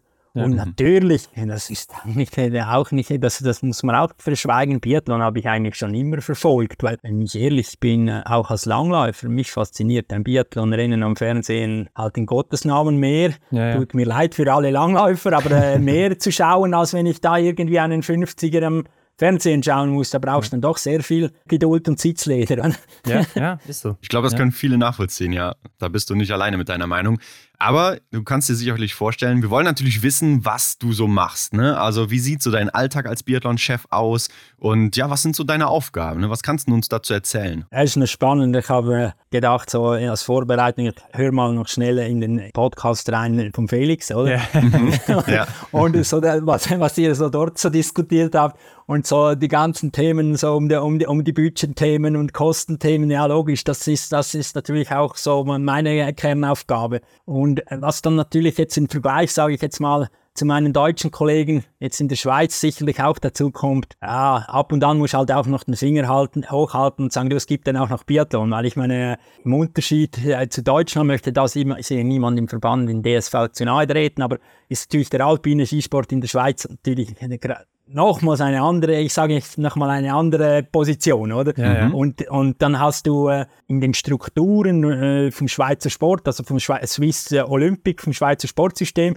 gibt es so ähm, Einstufungen der Sportarten und, und Stand heute ist es eigentlich ist es natürlich so, dass, dass die Sportart, der ganze Alpinsport ist Einstufung 1, dann Langlauf, natürlich basierend auch auf den Erfolgen von Dario Colonia, ist auch Einstufung 1 und das Biathlon ist noch Einstufung 2 und äh, das ist für mich natürlich ganz klar als, als, äh, auch als äh, Leistungssportler, ehemaliger Leistungssportler der Anreiz, wir wollen auch eins werden, oder? Mhm. Und was, was natürlich sehr erfreulich ist, in den letzten Jahren die Anstrengungen, die unternommen wurden. Also einerseits der Ausbau ein mit äh, Lenzerheide, was da äh, gemacht wurde in den vergangenen Jahren infrastrukturmäßig.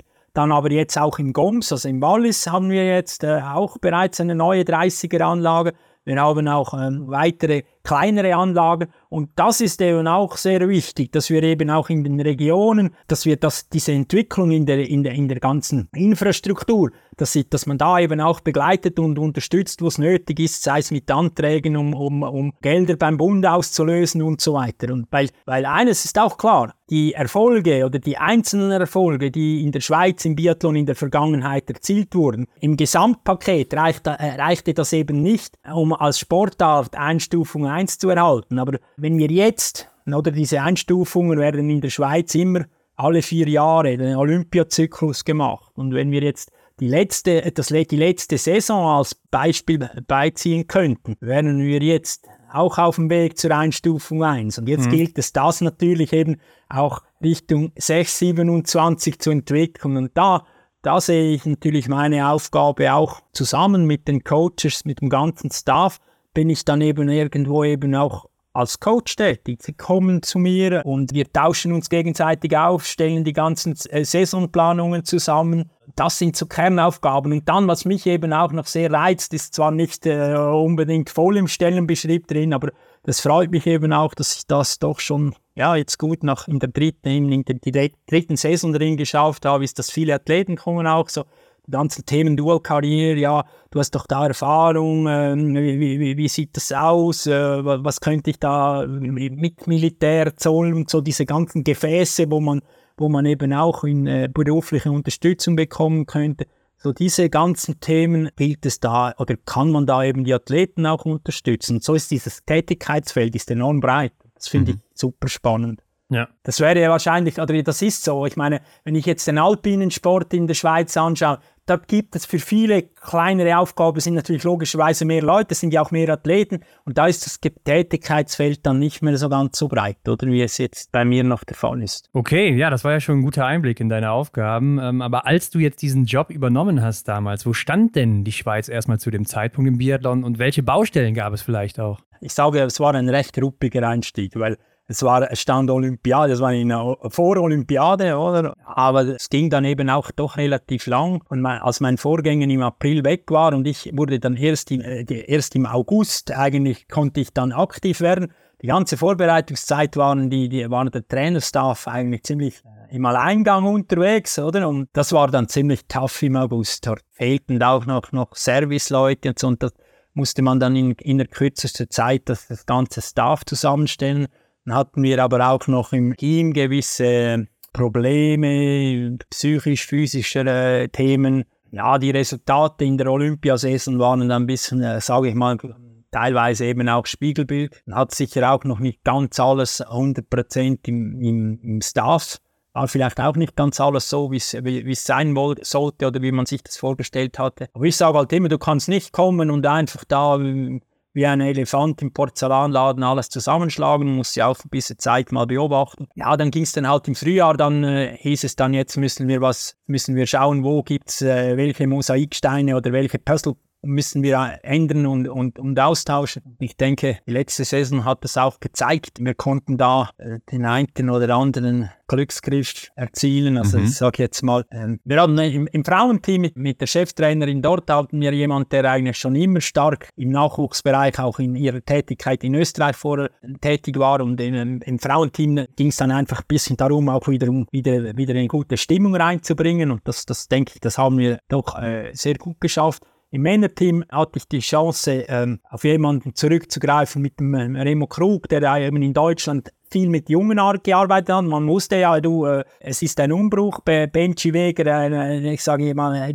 Rücktritt Benji Weger. Wir haben nur noch vornehmlich junge Athleten da äh, jetzt müssen wir auch jemanden haben, der da viel Erfahrung mitbringt. Und das Ganze abrunden konnten wir noch, indem ich eigentlich dort im Frühjahr wurde einfach die Forderung gestellt, wir brauchen im athletischen Bereich, müssen wir uns weiterentwickeln. Und dann hatten wir die Chance, auch der Verband hat sich da, äh, dazu, dazu verpflichtet und wir, wir hatten auch, auch viel externe Unterstützung von einer, einer Biathlon-Stiftung in der Schweiz.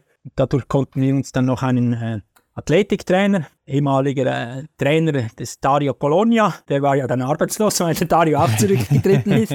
Den konnten wir noch vom Langlauf rüberholen ins Biathlon. Und der ist jetzt zuständig für die athletischen Belange des äh, Elite Frauen- wie Männerteams und das äh, sind so, ich sage so Puzzle die eben dann auch gut ineinander eingegriffen haben. Und das eigentlich schon in der, in der Saison drauf, also sprich im letzten Winter. Basierend auf dem konnten wir dann doch den einen oder anderen Erfolg, ich sage bewusst nicht mehr nur Achtungserfolg, es war dann wirklich eine sehr erfolgreiche Saison, weil es war noch lustig. Ich hatte äh, vor der Saison mit den Trainern so die ganzen Selektionspapiere besprochen und dann ist es, war es ja noch brutal schwierig, da einen, einen in die Nationalmannschaft zu, zu bringen. dann war der erste Weltcup und es war dann schon Podestplatz. Also das war sehr erfreulich. Und, und auch jetzt, also wenn ich den ganzen so Sommer sehe, es wird einfach sehr professionell und auf einem ganz anderen Level gearbeitet, als jetzt im Vergleich, was sie in der ersten Saison angetroffen haben. Welche Erwartungen gab es denn oder gibt es vielleicht auch heute noch an dich? Ja gut, es war schon, also als ich da begonnen hatte, grundsätzlich war einfach mal die Erwartung, jetzt bringt da Ruhe rein und äh, wir wollen äh, Klarerweise seitens Vichy ist natürlich die Erwartung da, wir wollen Richtung 2025 WM Lenzer Heide, wollen wir eine schlagkräftige Truppe haben, wir wollen da auch, auch Achtungserfolge erzielen. Und, aber das ist ja nicht einfach so auf Punktlandung möglich, oder? Aber alles in allem glaube ich, äh, wir müssen mit dem arbeiten, wo wir haben. Wir, wir haben die Athleten, die wir haben. Wie der Fakt ist, im Moment ist im, Elitebereich Männer haben wir eine, eine jüngere, schlagkräftige Truppe. Wir haben aber schon das Problem, dass so im Juniorenbereich sind wir einfach noch sehr dünn aufgestellt. Wir haben aber jetzt natürlich in der Schweiz auch die Hoffnung und Erwartung, dass die anstehenden Anlässe, also sprich schon diesen Dezember mit dem Weltcup in der Schweiz, dass uns das auch hilft, dass, dass wir dann in Richtung, ich sage jetzt mal 34, 38, dass man da eben da auch im, im Jugend-Juniorenbereich, dass sich da der eine oder andere äh, auch für Biathlon entscheidet. Und mir war es auch sehr wichtig, dass eben nach der Olympiasaison, also die wie jetzt eine Selina Gasparin oder eben auch ein Benjamin Weger, die sind eigentlich beide jetzt auch im Gefäß drin. Die eine eher so im, im jüngeren Entwicklungsprozess bei U18 Developer, regionale Entwicklung. Benjamin Weger hat entschieden, den Trainerweg einzulegen mit Schweizer Trainerdiplom. Der ist dort im, im Gebiet GOMS ist der, der dort zuständig. Mhm. Haben wir aber auch weitere Rücktritte, die, die man versuch, sofort versucht hat, ins Gefäß zu holen. Jetzt ein Martin Jäger als ehemaliger Europameister, der jetzt im, im Team von Jürgen Poll in der, im Organisationskomitee tätig ist. Dasselbe mit Serafin Wiesner, die da einfach in den Bereich Begleitung von Events tätig sind. Mir war das eigentlich ein großes Anliegen, weil das war etwas, was mich schon ein bisschen erstaunt hatte. Oder ich meine, es war ja nicht so, dass wir keine Biathleten in der Schweiz hatten, aber da waren eigentlich sehr wenige ehemalige im Gefäß drin. Oder? Man mhm. sieht es mhm. auch heute, das ganze, der ganze Trainer darf, also was Elite ist, da müssen wir nach wie vor auf ausländische Unterstützung bauen, weil wir es einfach in der Schweiz nicht haben. Logisch könnte ich jetzt den einen oder anderen, der in einer Region tätig ist, versuchen, in die Elite hochzuholen. Aber das macht auch wieder keinen Sinn. Dann fehlt, fehlen uns diese, diese Leute in der Region raus. Ja, Aber das sind so natürlich die Erwartungen vom Verband, dass man da einfach das Biathlon auf eine nächste Stufe hochbringt in der Schweiz, oder? Ja, und du sprichst ja auch schon diese nächsten großen Highlights an. Ne? Also du hast gesagt, der Weltcup in Lenzerheide, der steht vor der Tür, dann in der Folgesaison, da kommt schon die WM. 2025. Ist da der Druck dann nicht unheimlich hoch, ähm, dass du dann gerade derjenige bist, der das Ruder rumreißt und ja dann auch irgendwo die Erfolge nach Hause bringt? Also ein gewisser Druck ist sicher hier, aber ich meine, schlussendlich hat, die, hat jeder Spitzensportler Druck, wenn er, wenn er vorwärts kommen will. Und ich meine, eigentlich darf man sich ja nichts vormachen, ob es ein Trainer, ob es eben jemand ist, der im Umfeld eines Teams arbeitet, das kennt man auch von anderen Sportarten her. Jedes steht da unter einem gewissen Leistungsdruck, aber das bist du ja in der Privatwirtschaft auch. Also mhm. das ist jetzt für mich nicht sonderlich anders. Das ist, das ist vergleichbar, oder? Was mhm. vielleicht ein bisschen anders ist, ist in einem Verband ist halt zum Teil ein bisschen politischer als in der Privatwirtschaft. Und da habe ich dann manchmal so ein bisschen meine, ja, muss ich dann wieder einmal zurück und hey, das ist nicht eine Unternehmung, das ist eben ein Verband. Und da musst du da halt auch, wenn es da um irgendwelche Selektionen geht und so, ist es manchmal ein bisschen politisch. Und das ist dann stellt für mich ab und an ein bisschen konträr zum, zum Leistungsdenken. Oder? Also in einer Privatwirtschaft, in einer Unternehmung sei es ein, ein Verkäufer, was auch immer, der hat klare Zielvorgaben, erreicht 100% 80% 90% und dann wird entsprechend äh, monetär entschädigt. Wenn du das im äh, Vergleich mit dem Spitzensport ist, halt da, jetzt gerade zumindest in der Schweiz, ist dann ab und an spielen dann Regionen rein, äh, Trainingszentren rein und warum der und der nicht und so. Und das ist dann ab und an, und das ist ja auch nicht wegzudiskutieren, es geht ja da nicht um die Nummer 1, 2 oder 3. Es ist dann normalerweise oft die, die, die vierte, fünfte oder die sechste große Diskussionen auslöst. Und das ist dann manchmal vergisst, vergisst man da, dass man da ja eigentlich im Leistungssport ist und, und, und da eben äh, halt auch die nackten, nackten Zahlen und Ergebnisse eigentlich zählen und nicht noch, nicht immer nur noch weiß ich, wie argumentiert werden sollte. Aber ja, das ist ein anderes Thema. Aber logisch, einen Druck hast du schon. Das, mhm. ist, das ist so. Und es ist nicht so, dass jetzt eine Saison wie die letzte ist jetzt nicht unbedingt hilfreich dass der Druck kleiner wird. Also ich meine, ja. das ist ja, das ist ja wie, wie überall. Also äh, wer ist schon genügsam? Also wenn du, wenn du das hast, ja jetzt kommt das nächste. Also ist ja schön und gut, wenn du äh, einen Weltcup-Sieg hast, aber jetzt ja einen zweiter oder ein dritter wäre schön. Oder wenn du in einer U25 Kategorie 1 und 3 setzt, ist ja auch schön. Aber jetzt müssen wir es beide ähm, eben auch noch in, in oben schaffen. Das, ja, das ist ja, ja logisch. Das, das, wer hat das nicht? Also die Genügsamkeit wäre nicht so gut. Wer aufhört, äh, besser zu werden, der, der, der, der macht einen Riesenfehler, oder? Ja, ich glaube auch. So ein bisschen Druck, ne? Das belebt ja auch irgendwo das Geschäft, wenn es da nicht zu viel Absolut. ist, ganz klar. Genau. Aber du hast es eben schon angerissen. Man konnte in den Schweizer Medien auch von einer größeren Krise im Team lesen. Gerade bei den Damen gab es da so ein zerrüttetes Verhältnis. Ne? Es war ja so 2019, 20, da waren wir noch dreimal auf dem Podest in der Staffel. Und dann gerade so bei der WM 21 im Pokeljuka oder auch Olympia 22, da gab es dann so ein paar ernüchternde Ergebnisse und intern hat es wohl auch so ein bisschen gebrodelt.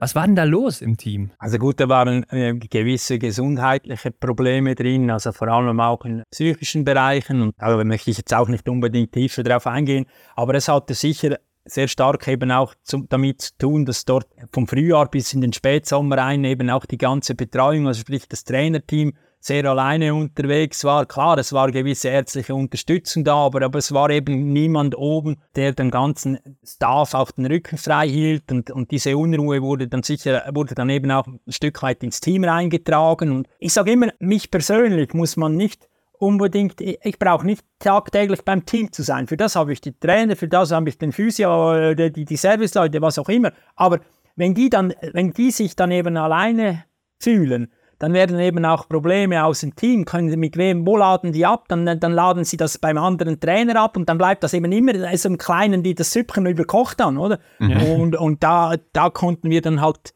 im Frühjahr, also nach Olympia, also im Frühjahr, dort konnten wir dann eben schon auch viele Gespräche untereinander führen und ja, ich habe ja ein bisschen breiter Rücken, also ich stehe da auch mal hin und dann, dann äh, auch gegenüber, sagen wir jetzt Verband, also gegenüber anderen Instanzen, da möchte ich einfach dem Trainerteam eben auch den Rücken frei halten. Das spüren ja dann die Athleten auch, oder? Wie ich eingangs gesagt habe, mich hat es auch gefreut, wie schnell eigentlich die Vertrauensbasis zu Athleten auch da war. Und die kamen auch mit ihnen zusammen. Wir haben viele Gespräche geführt. Wir haben auch, und das, das sind wir auch offen dazugestanden, wir haben uns auch eine sportpsychologische Unterstützung noch, noch beigeholt. Wir haben Teams, Einzelgespräche, Teamsgespräche geführt.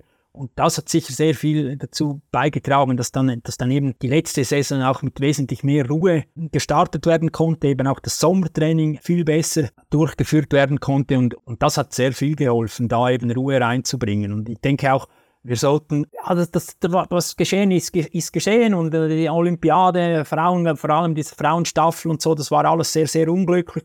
Aber das ist jetzt kein Thema mehr. Wir müssen jetzt vorausschauen. Wir, wir müssen eigentlich die letzte Saison als Basis nehmen. Einerseits bei den Männern sicher mit den zwei sehr erfolgreichen Athleten, aber auch das doch sehr, das Frauenteam, das eigentlich sehr, äh, das wiederum nicht unbedingt eine einzelne voller ausgestochen ist, aber als Team sind, sind sie eigentlich sehr stark unterwegs. Und das, ja.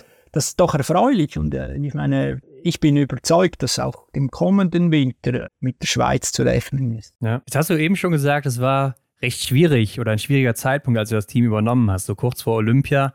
Und dann kam ja die Olympiasaison, als sie dann vorbei war, ist die Krise ja noch so ein bisschen zugespitzt worden, als du, wie eben schon gesagt hast, Benjamin Vega und Selina Gasparin beide dann aufgehört haben, ihr Gewehr in den Nagel gegangen haben nach der Saison. Und da dachte ja dann wirklich jeder, diese Lücke, die die jetzt hinterlassen, die kann man erstmal nicht schließen.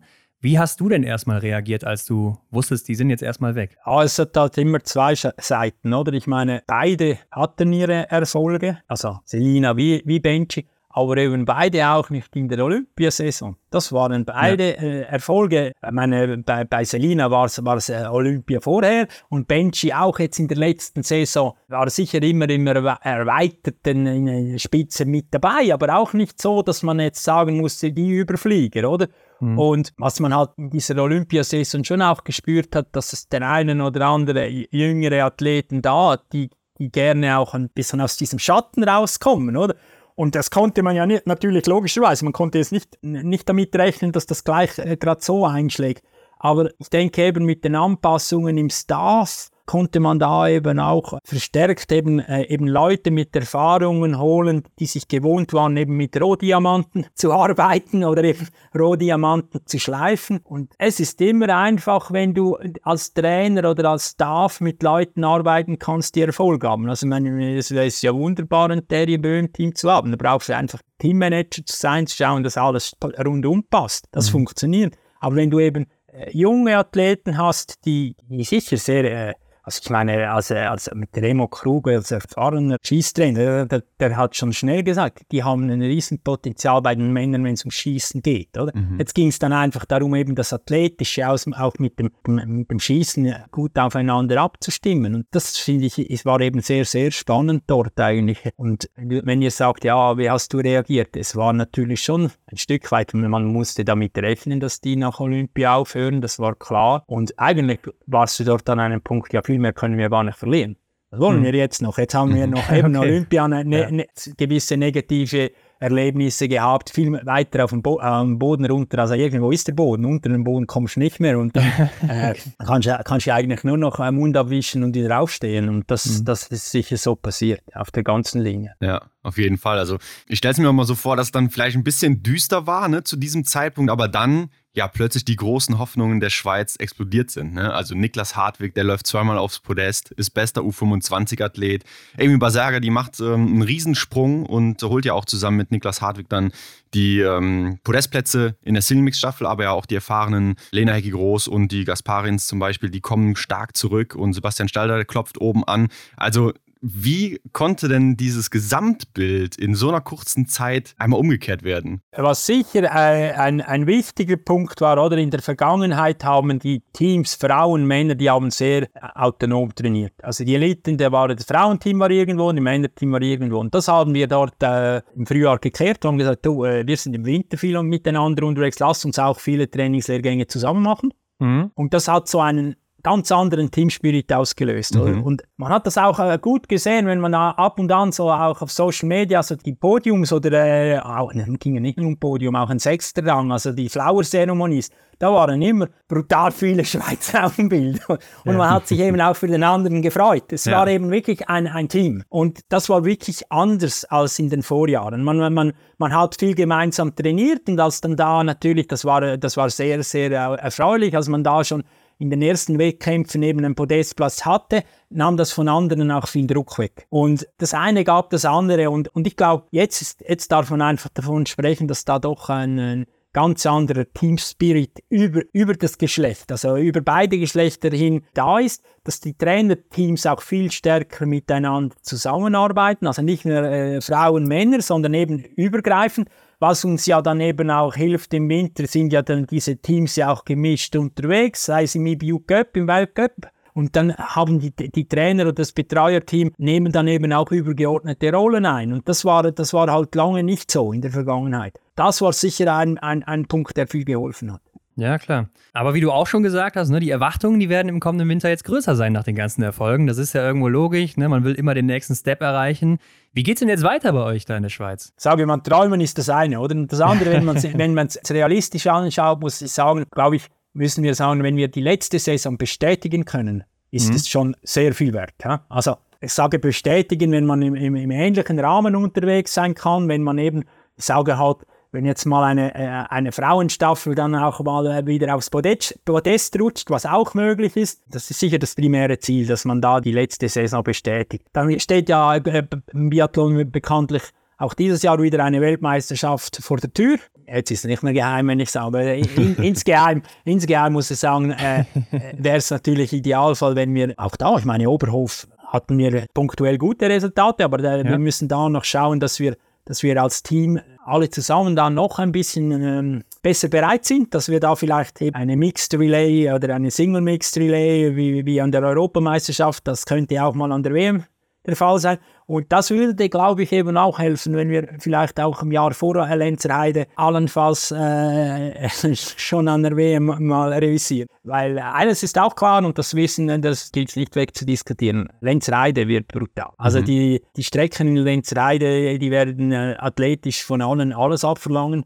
Das hat man letztes Jahr an der Europameisterschaft gesehen. Das weiß man auch von Tour de Ski in der Vergangenheit, im Langlauf. Also gerade vor allem die längeren Strecken, die sind richtig hart. Man, es kommt die Höhe dazu. Wir haben da ein Stück weit einen Heimvorteil, das sage ich ganz offen, weil wir doch sehr viel jetzt in Lenzerheide trainieren. Aber auf der anderen Seite, es wird ein zusätzlicher Druck auf diese junge Mannschaft zukommen, wo man sich noch nicht so gewöhnt ist. Ich meine, es ist halt dann doch ein Unterschied, ob ich in äh, Oberhof, Ruppolding, Hochfilzen oder Antholz vor viel Publikum im Skistand stehe oder ob ich dann eben, was ich überzeugt bin, auch in Lenzerheide sein äh, wird, dort vor einer vollen Tribüne und dann eben nicht nur ein paar hundert Schweizer, sind dann vielleicht mal tausend Schweizer dort und dann ist der Druck mhm. nochmals ein anderer.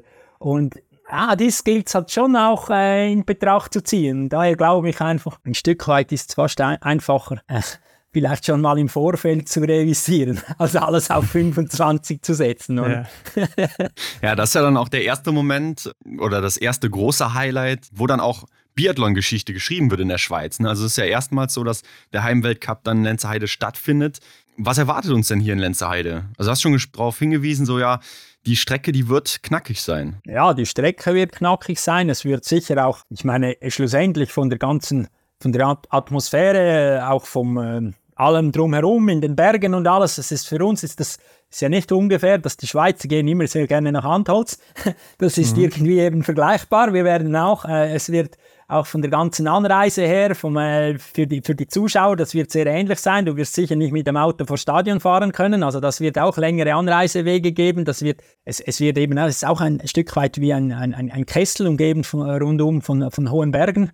Äh, man hat es auch schon an der Europameisterschaft oder am IBU Cup im Jahr vorher gesehen. Die Trainer können gerne auch mal mit den ähm, Fernrohren nach rechts schwenken und dann siehst du viele Steinböcke. Also ja, es ist, das ist spannend. Also das, ist, mhm. äh, das wird, wird sicher ganz, äh, ganz was Spezielles. Und interessant ist ja auch, wenn wir sehen, letztes Jahr Europameisterschaft wurde vom Schweizer Fernsehen das erste Mal auch bei uns übertragen und die Einschaltquoten waren für alle sehr überraschend hoch. Also ja. das war, äh, ich glaube, da kann sich jetzt in der Schweiz von einem, ein, das Biathlon Pflänzchen kann eben auch zu einer Eiche werden dann. Und da werden uns solche Veranstaltungen wie der Weltcup und dann die, die, die WM auch helfen, um eben das, den Biathlonsport in der Schweiz zu festigen, weil eigentlich, das sagt ja der Papa von Papa Hartweg, also Papa von Niklas sagt immer, äh, die Schweiz ist eigentlich ein Land, müsste ein Land voll von Biathleten sein. Ich meine, der Schießsport ist in der Schweiz äh, sehr populär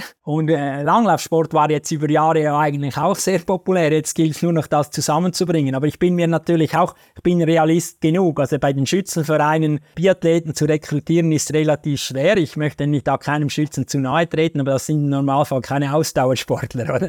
Mhm. Also, aber äh, trotzdem haben wir, ist, ist das Schießen ist in der Schweiz sehr populär und in dem Sinn der Ausdauersport auch. Und wenn man so, so die Austragungen äh, durch das Ski Lenzer Heide zu zu den besten Jahren von Dario anschaut, da war, die, da war die Hölle los. Da war das, der, der Kessel war voll, oder? Und von mhm. dem gehen wir aus, dass da eben auch äh, viele, viel Publikum vor Ort sein wird. Es ist ja auch äh, für euch äh, als Deutschland vor allem Einzugsgebiet München, ist nicht eine Weltreise. Dann haben wir Südtiroler, das ist auch keine Weltreise. Dann ist auch für die Skandinavier ist die Schweiz immer eine interessante Destination. Da ist auch immer sehr viele äh, Skandinavier.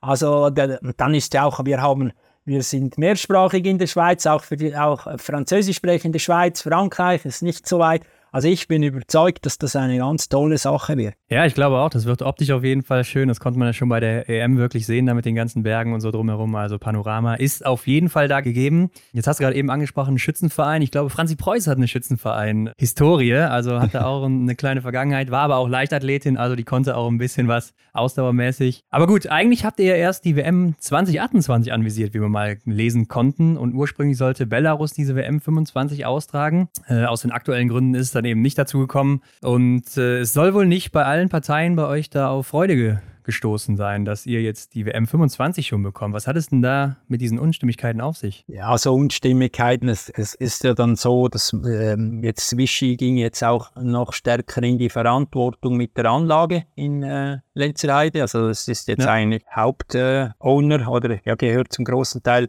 was nicht üblich ist, dass, es, dass Verbände sie Anlagen finanziell auch in die Verantwortung gehen. Aber ich denke, in der Schweiz äh, ist halt überall, das muss man das politische System auch kennen. Ich meine, wenn du da äh, Ausbauwünsche hast, wenn du da, äh, dann ist die Schweiz ist demokratisch, das kann da auch jeder seine Meinung tun, sei es, sei es auf Gemeindeebene, kantonaler Ebene, Bundesebene.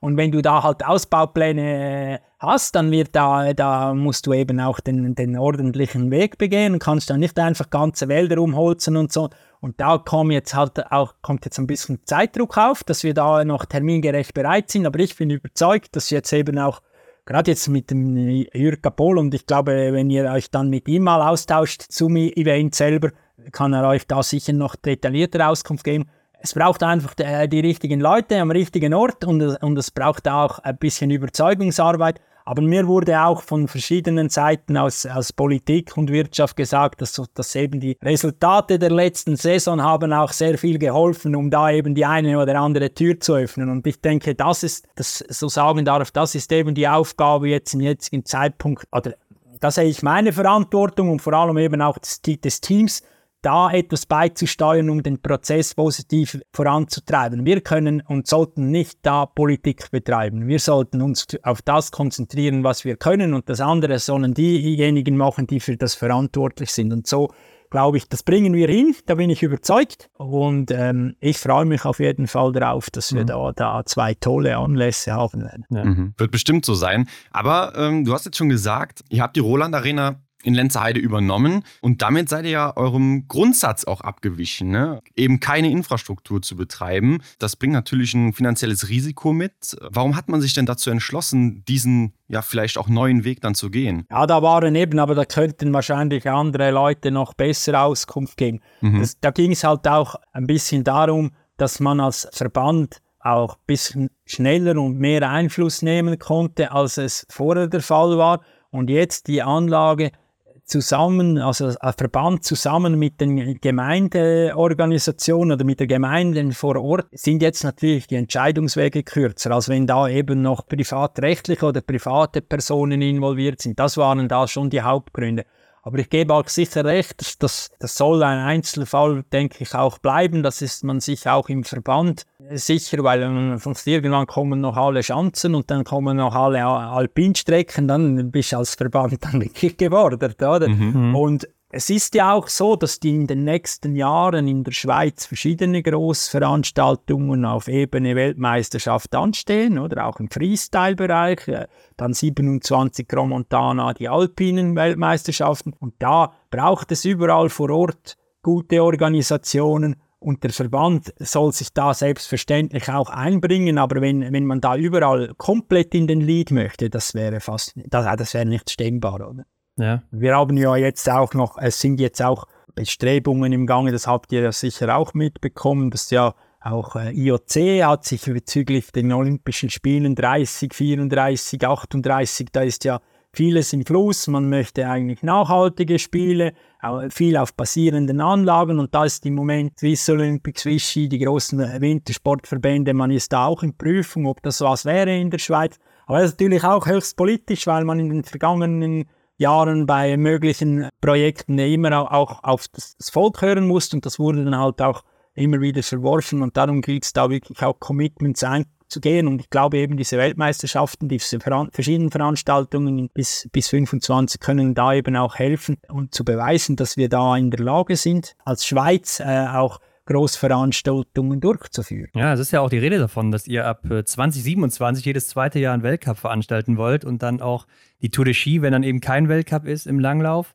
Ist denn das realistisch? Weil die Plätze sind ja sehr begrenzt und es gibt da viele Anwärter, die natürlich so einen Weltcup austragen wollen. Ja, ich meine, es sind ja zwei Sachen. Das eine ist ja, dass man eben eine, die Anlage, die A-Lizenzanlage hat. Auf der anderen Seite ist es für uns jetzt vom Biathlon gesehen eben auch sehr wichtig, weitere Anlagen in der Schweiz zu haben, weil das blockiert ja eben auch die ganzen Trainingsmöglichkeiten, auch im, im Nachwuchsbereich, wenn man da so große Anlässe hat. Aber jetzt durch das, dass wir in, ähm, in Goms Wallis eben eine weitere 30er-Anlage, auch dies im Zusammenhang mit der CISM-Weltmeisterschaft, die im 2025 auch in der Schweiz stattfinden wird, da werden die Biathlon-Wettkämpfe ja dort äh, stattfinden, hat man dort eine Ausweismöglichkeit und dann, was eben auch noch wichtig ist, dass du eben in verschiedenen Regionen kleinere Anlagen, also auch nur 10, 10, äh, 10 Schießstände oder so, dass es auch in, in die Richtung Jetzt im Unterengadin hat es so eine neue Anlage. Dann haben wir ja auch weiterhin noch in anderen Material in der Zentralschweiz eine kleinere Anlage.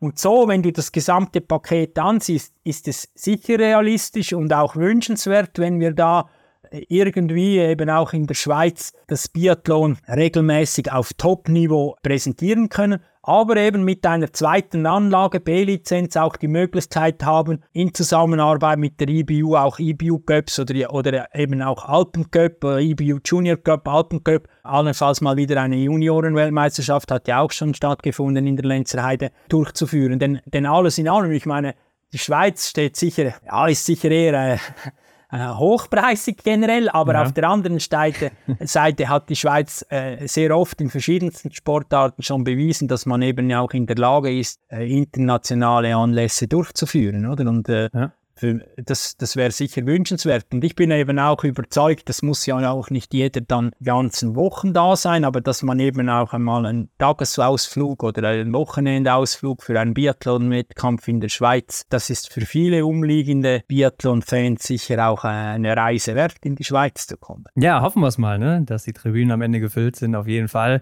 Also man merkt insgesamt, in der Schweiz, da geht viel ab im Wintersport, aber vor allen Dingen auch im Biathlon. Also neben Weltcup, WM ist die Arena, wie du schon sagst, recht neu. Und das Leistungszentrum soll ja auch noch ein bisschen erweitert werden. Also es scheint so, als seid ihr wirklich auf diesem Weg, jetzt eine große Biathlon-Nation auch zu werden. Aber erzähl uns doch mal, wenn du jetzt so ein Bild malen könntest, wie sieht denn die Zukunft der Schweiz aus im Biathlon? Ja, ich glaube, was sicher erfreulich ist, dass du in der, im jetzigen Elite-Team bis auf eins, zwei Athleten, Athletinnen noch ein sehr junges Kader hast, wo du eigentlich sagen kannst, gut, 26 ist, ist bald da Olympia, aber da kann punktuell oder ein, ein, großer Teil des Teams könnte auch 30 noch dabei sein. Das nimmt ein bisschen Druck weg für die nachfolgende Generation. Aber wir haben Stand heute äh, doch auch drei, vier Kandidaten, die noch zwei, drei Jahre im Juniorenalter sind, die man jetzt aber sicher auch im kommenden Winter im IBU Cup sehen wird. Was sehr erfreulich ist, dass du eben dann in den Kategorien, also Kandidaten, also ich sage jetzt mal ähm, untere Jugend, dass du dort unten in den Regionen ebenso im Umfeld von einem Benji Weger, dann aber auch in der Zentralschweiz und den ähm, Stäbler, auch ehemaliger Biathlet, dazu mal noch Umsteiger von Langlauf zu Biathlon, dass du jetzt eben wirklich vermehrt eben Athletinnen und Athleten hast, die das Biathlon von der Basis auflernen. Weil das hatten wir natürlich über viele Jahre nicht in der Schweiz. Also nimmst du ein Beispiel Selina, die war auch Langläuferin und hat Stimmt, gewechselt. Ja. Ein Martin Jäger, als Europameister, hat auch vom Langlauf gewechselt. Das ist überhaupt, das ist erfreulich, das ist alles gut, aber die haben alle erst natürlich gewechselt in einem Alter, wo man irgendwie auch, das muss man fairerweise auch sagen, die haben im Langlauf keine Perspektiven mehr gesehen, ja geht zum Biathlon. Und das hat jetzt schon gewechselt. Also jetzt bist du auch so, dass wir sagen, ja, man entscheidet viel früher vielleicht äh, aber das ist auch in Ordnung, wenn man da 16, 17 Jahre, du auch mal ein Langlaufrennen, also da kannst du äh, noch hin und her switchen, das ist auch wichtig auf dem Athletenweg, also nicht, dass man das zu früh sich entscheidet, zeigten auch gute Beispiele aus Norwegen, wo sie eben im, im, im, im Jugend-Junioren-Bereich Langlauf und Biathlon, das geht noch fließend, aber nachher, wenn du dann irgendwann spürst, du das, ich sage jetzt mal, das ganze Klassische ist mir zu kompliziert, aber dafür Abwechslung mit Schießen, dass du dann da irgendwie so mit 16, 17 dann irgendwann sagst, okay, jetzt schlage ich voll auf, setze ich voll auf Biathlon. Und das ist so jetzt ein Niklas, eine Amy, ein, ein Seppi, das sind so jetzt die, die, die, die Athleten, die jetzt oben angekommen sind, die, die das eben gemacht haben. Oder auch, mhm. wir, wir haben auch so in, in der Animation, wir haben so einen Biathlon Kids Club, wo man, wo man dann halt auch jetzt äh, durch Unterstützung der IBU, wo wir mit, mit, mit Laserwaffen zu den Leuten gehen, halt auch mal bei einem äh, Leichtathletik-Event dabei sind oder ob, dass wir Sommerbiathlons anbieten ohne Rollski, noch mit, mit, mit Rennen und Schießen und das in, in den, auch in den Nähen, Agglomerationen der Städte durchführt, sodass wir da eben Nachwuchs generieren können. Aber, und das finde ich auch wichtig, wir sollten uns eben auf dem Athletenweg, eben wie ich vorher gesagt habe, so 15, 16, kann auch mal Ausreißer gegen oben, so bis 18. Das macht gar nichts, wenn die eben auch parallel dazu eine, eine saubere Grundausbildung im Langlauf machen. Und da sehe ich jetzt schon, da, da sind Bestrebungen im Gange, in den, einerseits von, vom Verband her, aber andererseits eben auch in den Regionen gibt es sehr viele erfreuliche Ansätze. Und ich glaube schon, dass eben auch wieder zurückzukommen auf die anstehenden Großanlässe, die werden uns eben auch helfen, dass wir nicht nur im internationalen Fenster wahrgenommen werden, sondern dass wir dann eben auch national als Sportart vermehrt in den Mittelpunkt rücken, oder?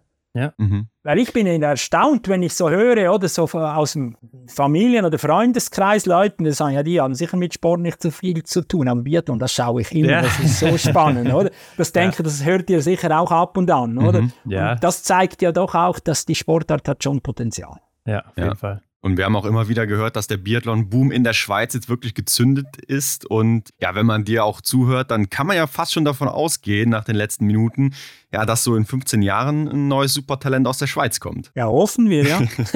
Nein, es, es, es, es, ist so. Also es ist, was mich auch, wir hatten vor zehn Tagen, war, wir haben eben so ein Nordic Weekend in der Schweiz, wo ja. wir äh, mhm. äh, Langlauf, Biathlon zusammen Wettkämpfe austragen in Andermatt. Also logisch, Teil ist disziplinenspezifisch, anderes machen wir gemeinsam, bis hin zu Bergläufen und so. Da hat man schon auch gesehen, dass wir eben im, im aktuellen Juniorenbereich, aber auch Jugendbereich Athletinnen auch auf der Biathlon-Seite haben, die gut und gerne auch mit den Kollegen Kolleginnen vom Langlauf mithalten können. Was eigentlich auch dafür spricht, dass wir im athletischen Bereich da sehr gut voneinander profitieren können und eben äh, auch im Biathlon das nicht vergessen, weil, weil die Gefahr ist halt schnell mal, dass wenn einer so, so athletisch eben irgendwie die ganze Ausdauersport, ah, das kommt das Spielerische oder das, das Action-Element Schießen dazu, das muss man dann doch irgendwo in, der, in, die, in die Waagschale bringen, dass, dass, dass sich das auch äh, in, in einem vernünftigen Pendel bewegt, weil nur Schießen und dann nicht laufen mögen bringt ja auch nichts, das wissen wir alle und das ja. ist so, ist, weil die Gefahr ist schon auch da. Und ich denke, oder wenn du an einem Langlaufrennen irgendwo eine Laser- oder Luftgewehranlage aufstellst, gerade die, die Jüngeren, die sind dann schnell mal dort weg. Das ist faszinierend, oder? Da kann man mhm. was anderes tun. Aber du darfst den, der harte Ausdauertraining nicht vergessen, oder? Ja, ich hatte jetzt auch äh, gelesen, ihr habt eine 15-Jährige, ne? Die hat da die Biathletinnen abgezogen und auch sogar eure Top-Langläuferin da im Berglauf. Ja, richtig, oder? Gut, wenn du Berglauf als Sportart schaust, also das ist ja, das ist ja all diese Trailrunning und so, natürlich, äh, das spielt ja das ganze Gewichtselement eine Riesenrolle, oder? Und heute, wenn es natürlich da eine 15, 14, 15-Jährige wie eine, eine Gemse bewegt an einem Berglauf, da mhm. kommt es dann gar nicht mehr so darauf an, aus welcher Sportart das sie kommt, oder? Aber äh, ja, die hat das super gemacht, das war wirklich sehr erfreulich. Die war wie ein Wiesel über, die, über diesen Berge hochgerannt. Aber genau das musst du dann natürlich jetzt in der Entwicklung auch, äh, musst dann irgendwie wieder einpendeln mit dem ganzen Schießen, oder? Aber es ist spannend, ja, also auf jeden Fall. Ist, aber geil, was, äh, was wir halt auch nicht außer Acht lassen dürfen, aber das ist ja in anderen Ländern auch, auch so, die Konkurrenz unter den Sportarten ist riesig und eben so ein, ein Talent kann dann plötzlich eben auch in der Leichtathletik oder im Berglauf landen. Also ja. Wir haben im Langlauf auch so Beispiele, aber von, dem, von diesem ganzen Talentetransfer darf man sich auch nicht verschließen. Da gibt es im Langlauf Beispiele im, im, Frauenteam. Eine Athletin, die im Winterlanglaufrennen auf, auf Topniveau betreibt und dann eben im Sommer auch Triathlon auf Topniveau. Wir haben solche Athletinnen oder in der Vergangenheit auch junge Athleten, die jetzt zum Mountainbikes gewechselt haben. Also in der Schweiz sind halt gerade diese Sportarten. Da ist man einem riesen äh, Konkurrenzdruck unterworfen, weil die eben auch ja, wenn wir die letzten äh, Sommerolympischen Spiele anschauen, auch eben Sportarten sind, wo die Schweiz auch immer realisiert hat, oder? Und das ist ja. schon also das, da ist man irgendwo auch einer gewissen Konkurrenz unterworfen. Aber das ist in anderen Ländern ja auch nicht so. Also das möchte ich jetzt überhaupt nicht klagen darüber, sondern aber das ist ja das Spannende. Ja, ich glaube, die Schweiz, die bietet auch einfach viel ne, in der Umgebung, was man da alles machen kann. Das ist schon der Wahnsinn. Aber Lukas, wir wollen zum Abschluss noch unsere Rubrik auch mit dir machen. Schnellfeuer. Genau so heißt sie. Das sind Fragen und Aufgaben, die kannst du kurz und knackig beantworten mit einem Wort oder in einem Satz. Hast du ein Ritual vor jedem Rennen? Nein. Okay. Hast du denn einen Lieblingsort von allen, die du bisher besucht hast im Biathlon, außer natürlich Lenzerheide? Ja, für mich ist Antolz. Das war ja. schon äh, eigentlich, der, als ich in der Sportindustrie war, ja. äh, der Ort, wo mhm. mir am meisten gefallen hat. Welche ist deine Lieblingsdisziplin? Ich, äh, mir gefällt der Massenstart am besten. Stehen oder liegen schießen? Ja gut, ich bin's, ich muss ja selber nicht schießen, aber faszinierend tut mich das Stehen. Ja, klar. mehr. mhm. Und was ist für dich das Coolste am Biathlon? Ah, das ganze, das ganze Paket drumherum auch. Also was da abgeht, äh, auch neben den Wettkämpfen. Mhm. faszinierend. Und was ist äh, vielleicht auch das Nervigste für dich am Biathlon in Verbindung mit deinem Job? Ja, dass wir halt also eher, weil ich vielleicht nicht der geduldigste bin, dass wir in der Schweiz noch nicht den Stellenwert haben, was okay. Biathlon verdient hat. Und welcher war bisher dein schönster Moment im Biathlon? Das, also das Schönste war das letzte Massenstartrennen in Oslo, letzte Saison. Von den Männern? Also, ja. ja. natürlich von ja. den Männern und dann die, dann die nachfolgende Siegerehrung. Ja. Du bist ja auch sportlich sehr aktiv gewesen. Gibt es da Vorbilder im Sport oder vielleicht auch in deinem Job heute, die du so hast? Ja gut, also ich sage jetzt mal sportlich für mich vom, vom Radfahrer ist ein Herr wäre es Fabian Cancellara. Ja klar. und wenn ich so, also Sportler allgemein, aber das ist ja logisch, das muss ich als Schweizer sagen. Das ist natürlich für mich der Federer. Ja, das sagen alle. Das sagen ja. alle Schweizer, die hier sind. Und sonst so als so vom Sporttrainer, Management her, da hat, hat in der Vergangenheit, der, weil er war auch mal mein, mein Turn- und Sportlehrer, John Gilly, der war eigentlich lange Zeit in verschiedenen Rollen in der Schweiz tätig, äh, mhm. im Sportmanagement und das ist so ein bisschen mein Vorbild. Okay. Mhm. Ja, aber Roger Federer ist echt ein Ding in der Schweiz, also ja. der hält für alle da bei euch anscheinend. Ja, gut, das ist schon, der hat das schon klasse gemacht. Ja, klar. Dann stell dir vor, du kannst dir jetzt den besten Biathleten der Welt zusammenstellen. Welche Eigenschaften würdest du von wem nehmen? Es ist auch egal, ob Frau, Mann, aktiv oder inaktiv, aber wir geben die Kategorien vor. Also wen wählst du zum Beispiel im Liegenschießen? Ich glaube, ich, wür ich würde da auf Sebi oder Niklas setzen. Ja. Mhm. Und wen wählst du dann im Stehen schießen? Äh, also wenn ich da jetzt, äh, nimmt ich glaube ich die Amy, die ist da auch Ja. ganz stark unterwegs. Und wen würdest du nehmen von der Schießgeschwindigkeit, werde ich da so beeindruckt? Gut, jetzt bin ich schon sehr national unterwegs, aber wenn ich die letzte Saison angeschaut habe, also da darf man schon einen, einen, auch einen Niklas in die Ja. Waagschale werfen. Mhm, das stimmt wohl, ja. Und wie sieht es beim Laufen aus? Wen wählst du da? Also wenn ich jetzt da natürlich auf einen äh, Biathleten ist, ist logischerweise Terje Bö. Mhm. Äh, aber wenn ich äh, sonst so, äh, wenn ich dann den Langlaufer wäre, äh, so ein Kleber würde uns schon auch noch gut tun. Also, ja, klar, klar. Aber äh, beim Laufen meinst du Tajebö oder meinst du Johannes Tingnes? Ah, Johannes Dines, sorry. Äh, wen würdest du denn vom Mindset her wählen? Also gibt es da jemanden, den du so, der heraussticht, wo du sagst, boah, das ist so ein Charakter, den braucht man? Also mir hat halt früher der Björn Dahlen immer gut geworden. Mhm. Ja, ja. Ja. Lukas, und abschließend wollen wir noch von dir wissen, was würdest du auf eine Plakatwand schreiben in einer großen Stadt, wo es jeder lesen kann? Und es soll keine Werbung sein. Äh, hör nicht auf, besser zu werden. Ja. ja, ist doch sehr gut und ist auch ein guter Abschluss hier für dieses Gespräch. War sehr interessant, das Mhm. mal zu hören aus der Schweizer Sicht auch jetzt von dir als Chefposition. Sehr interessant, was ihr da vorhabt und ich bin mal gespannt, was da jetzt die nächsten Jahre auch geht. Ich weiß nicht, du bist, glaube ich, nicht so auf Social Media aktiv, ne? Sonst könntest du jetzt an der Stelle noch ein bisschen Werbung machen für deine Kanäle. Ah, ich denke, das, das stellen wir doch die Athleten in den Mittelpunkt. Athleten und Swiss Ski natürlich, ganz klar. Genau, genau. Ja, dann vielen Dank und hoffentlich hört man sich in der Zukunft mal wieder. Ja, danke euch, hat Spaß gemacht und ja, schauen wir, was der nächste Winter bringt.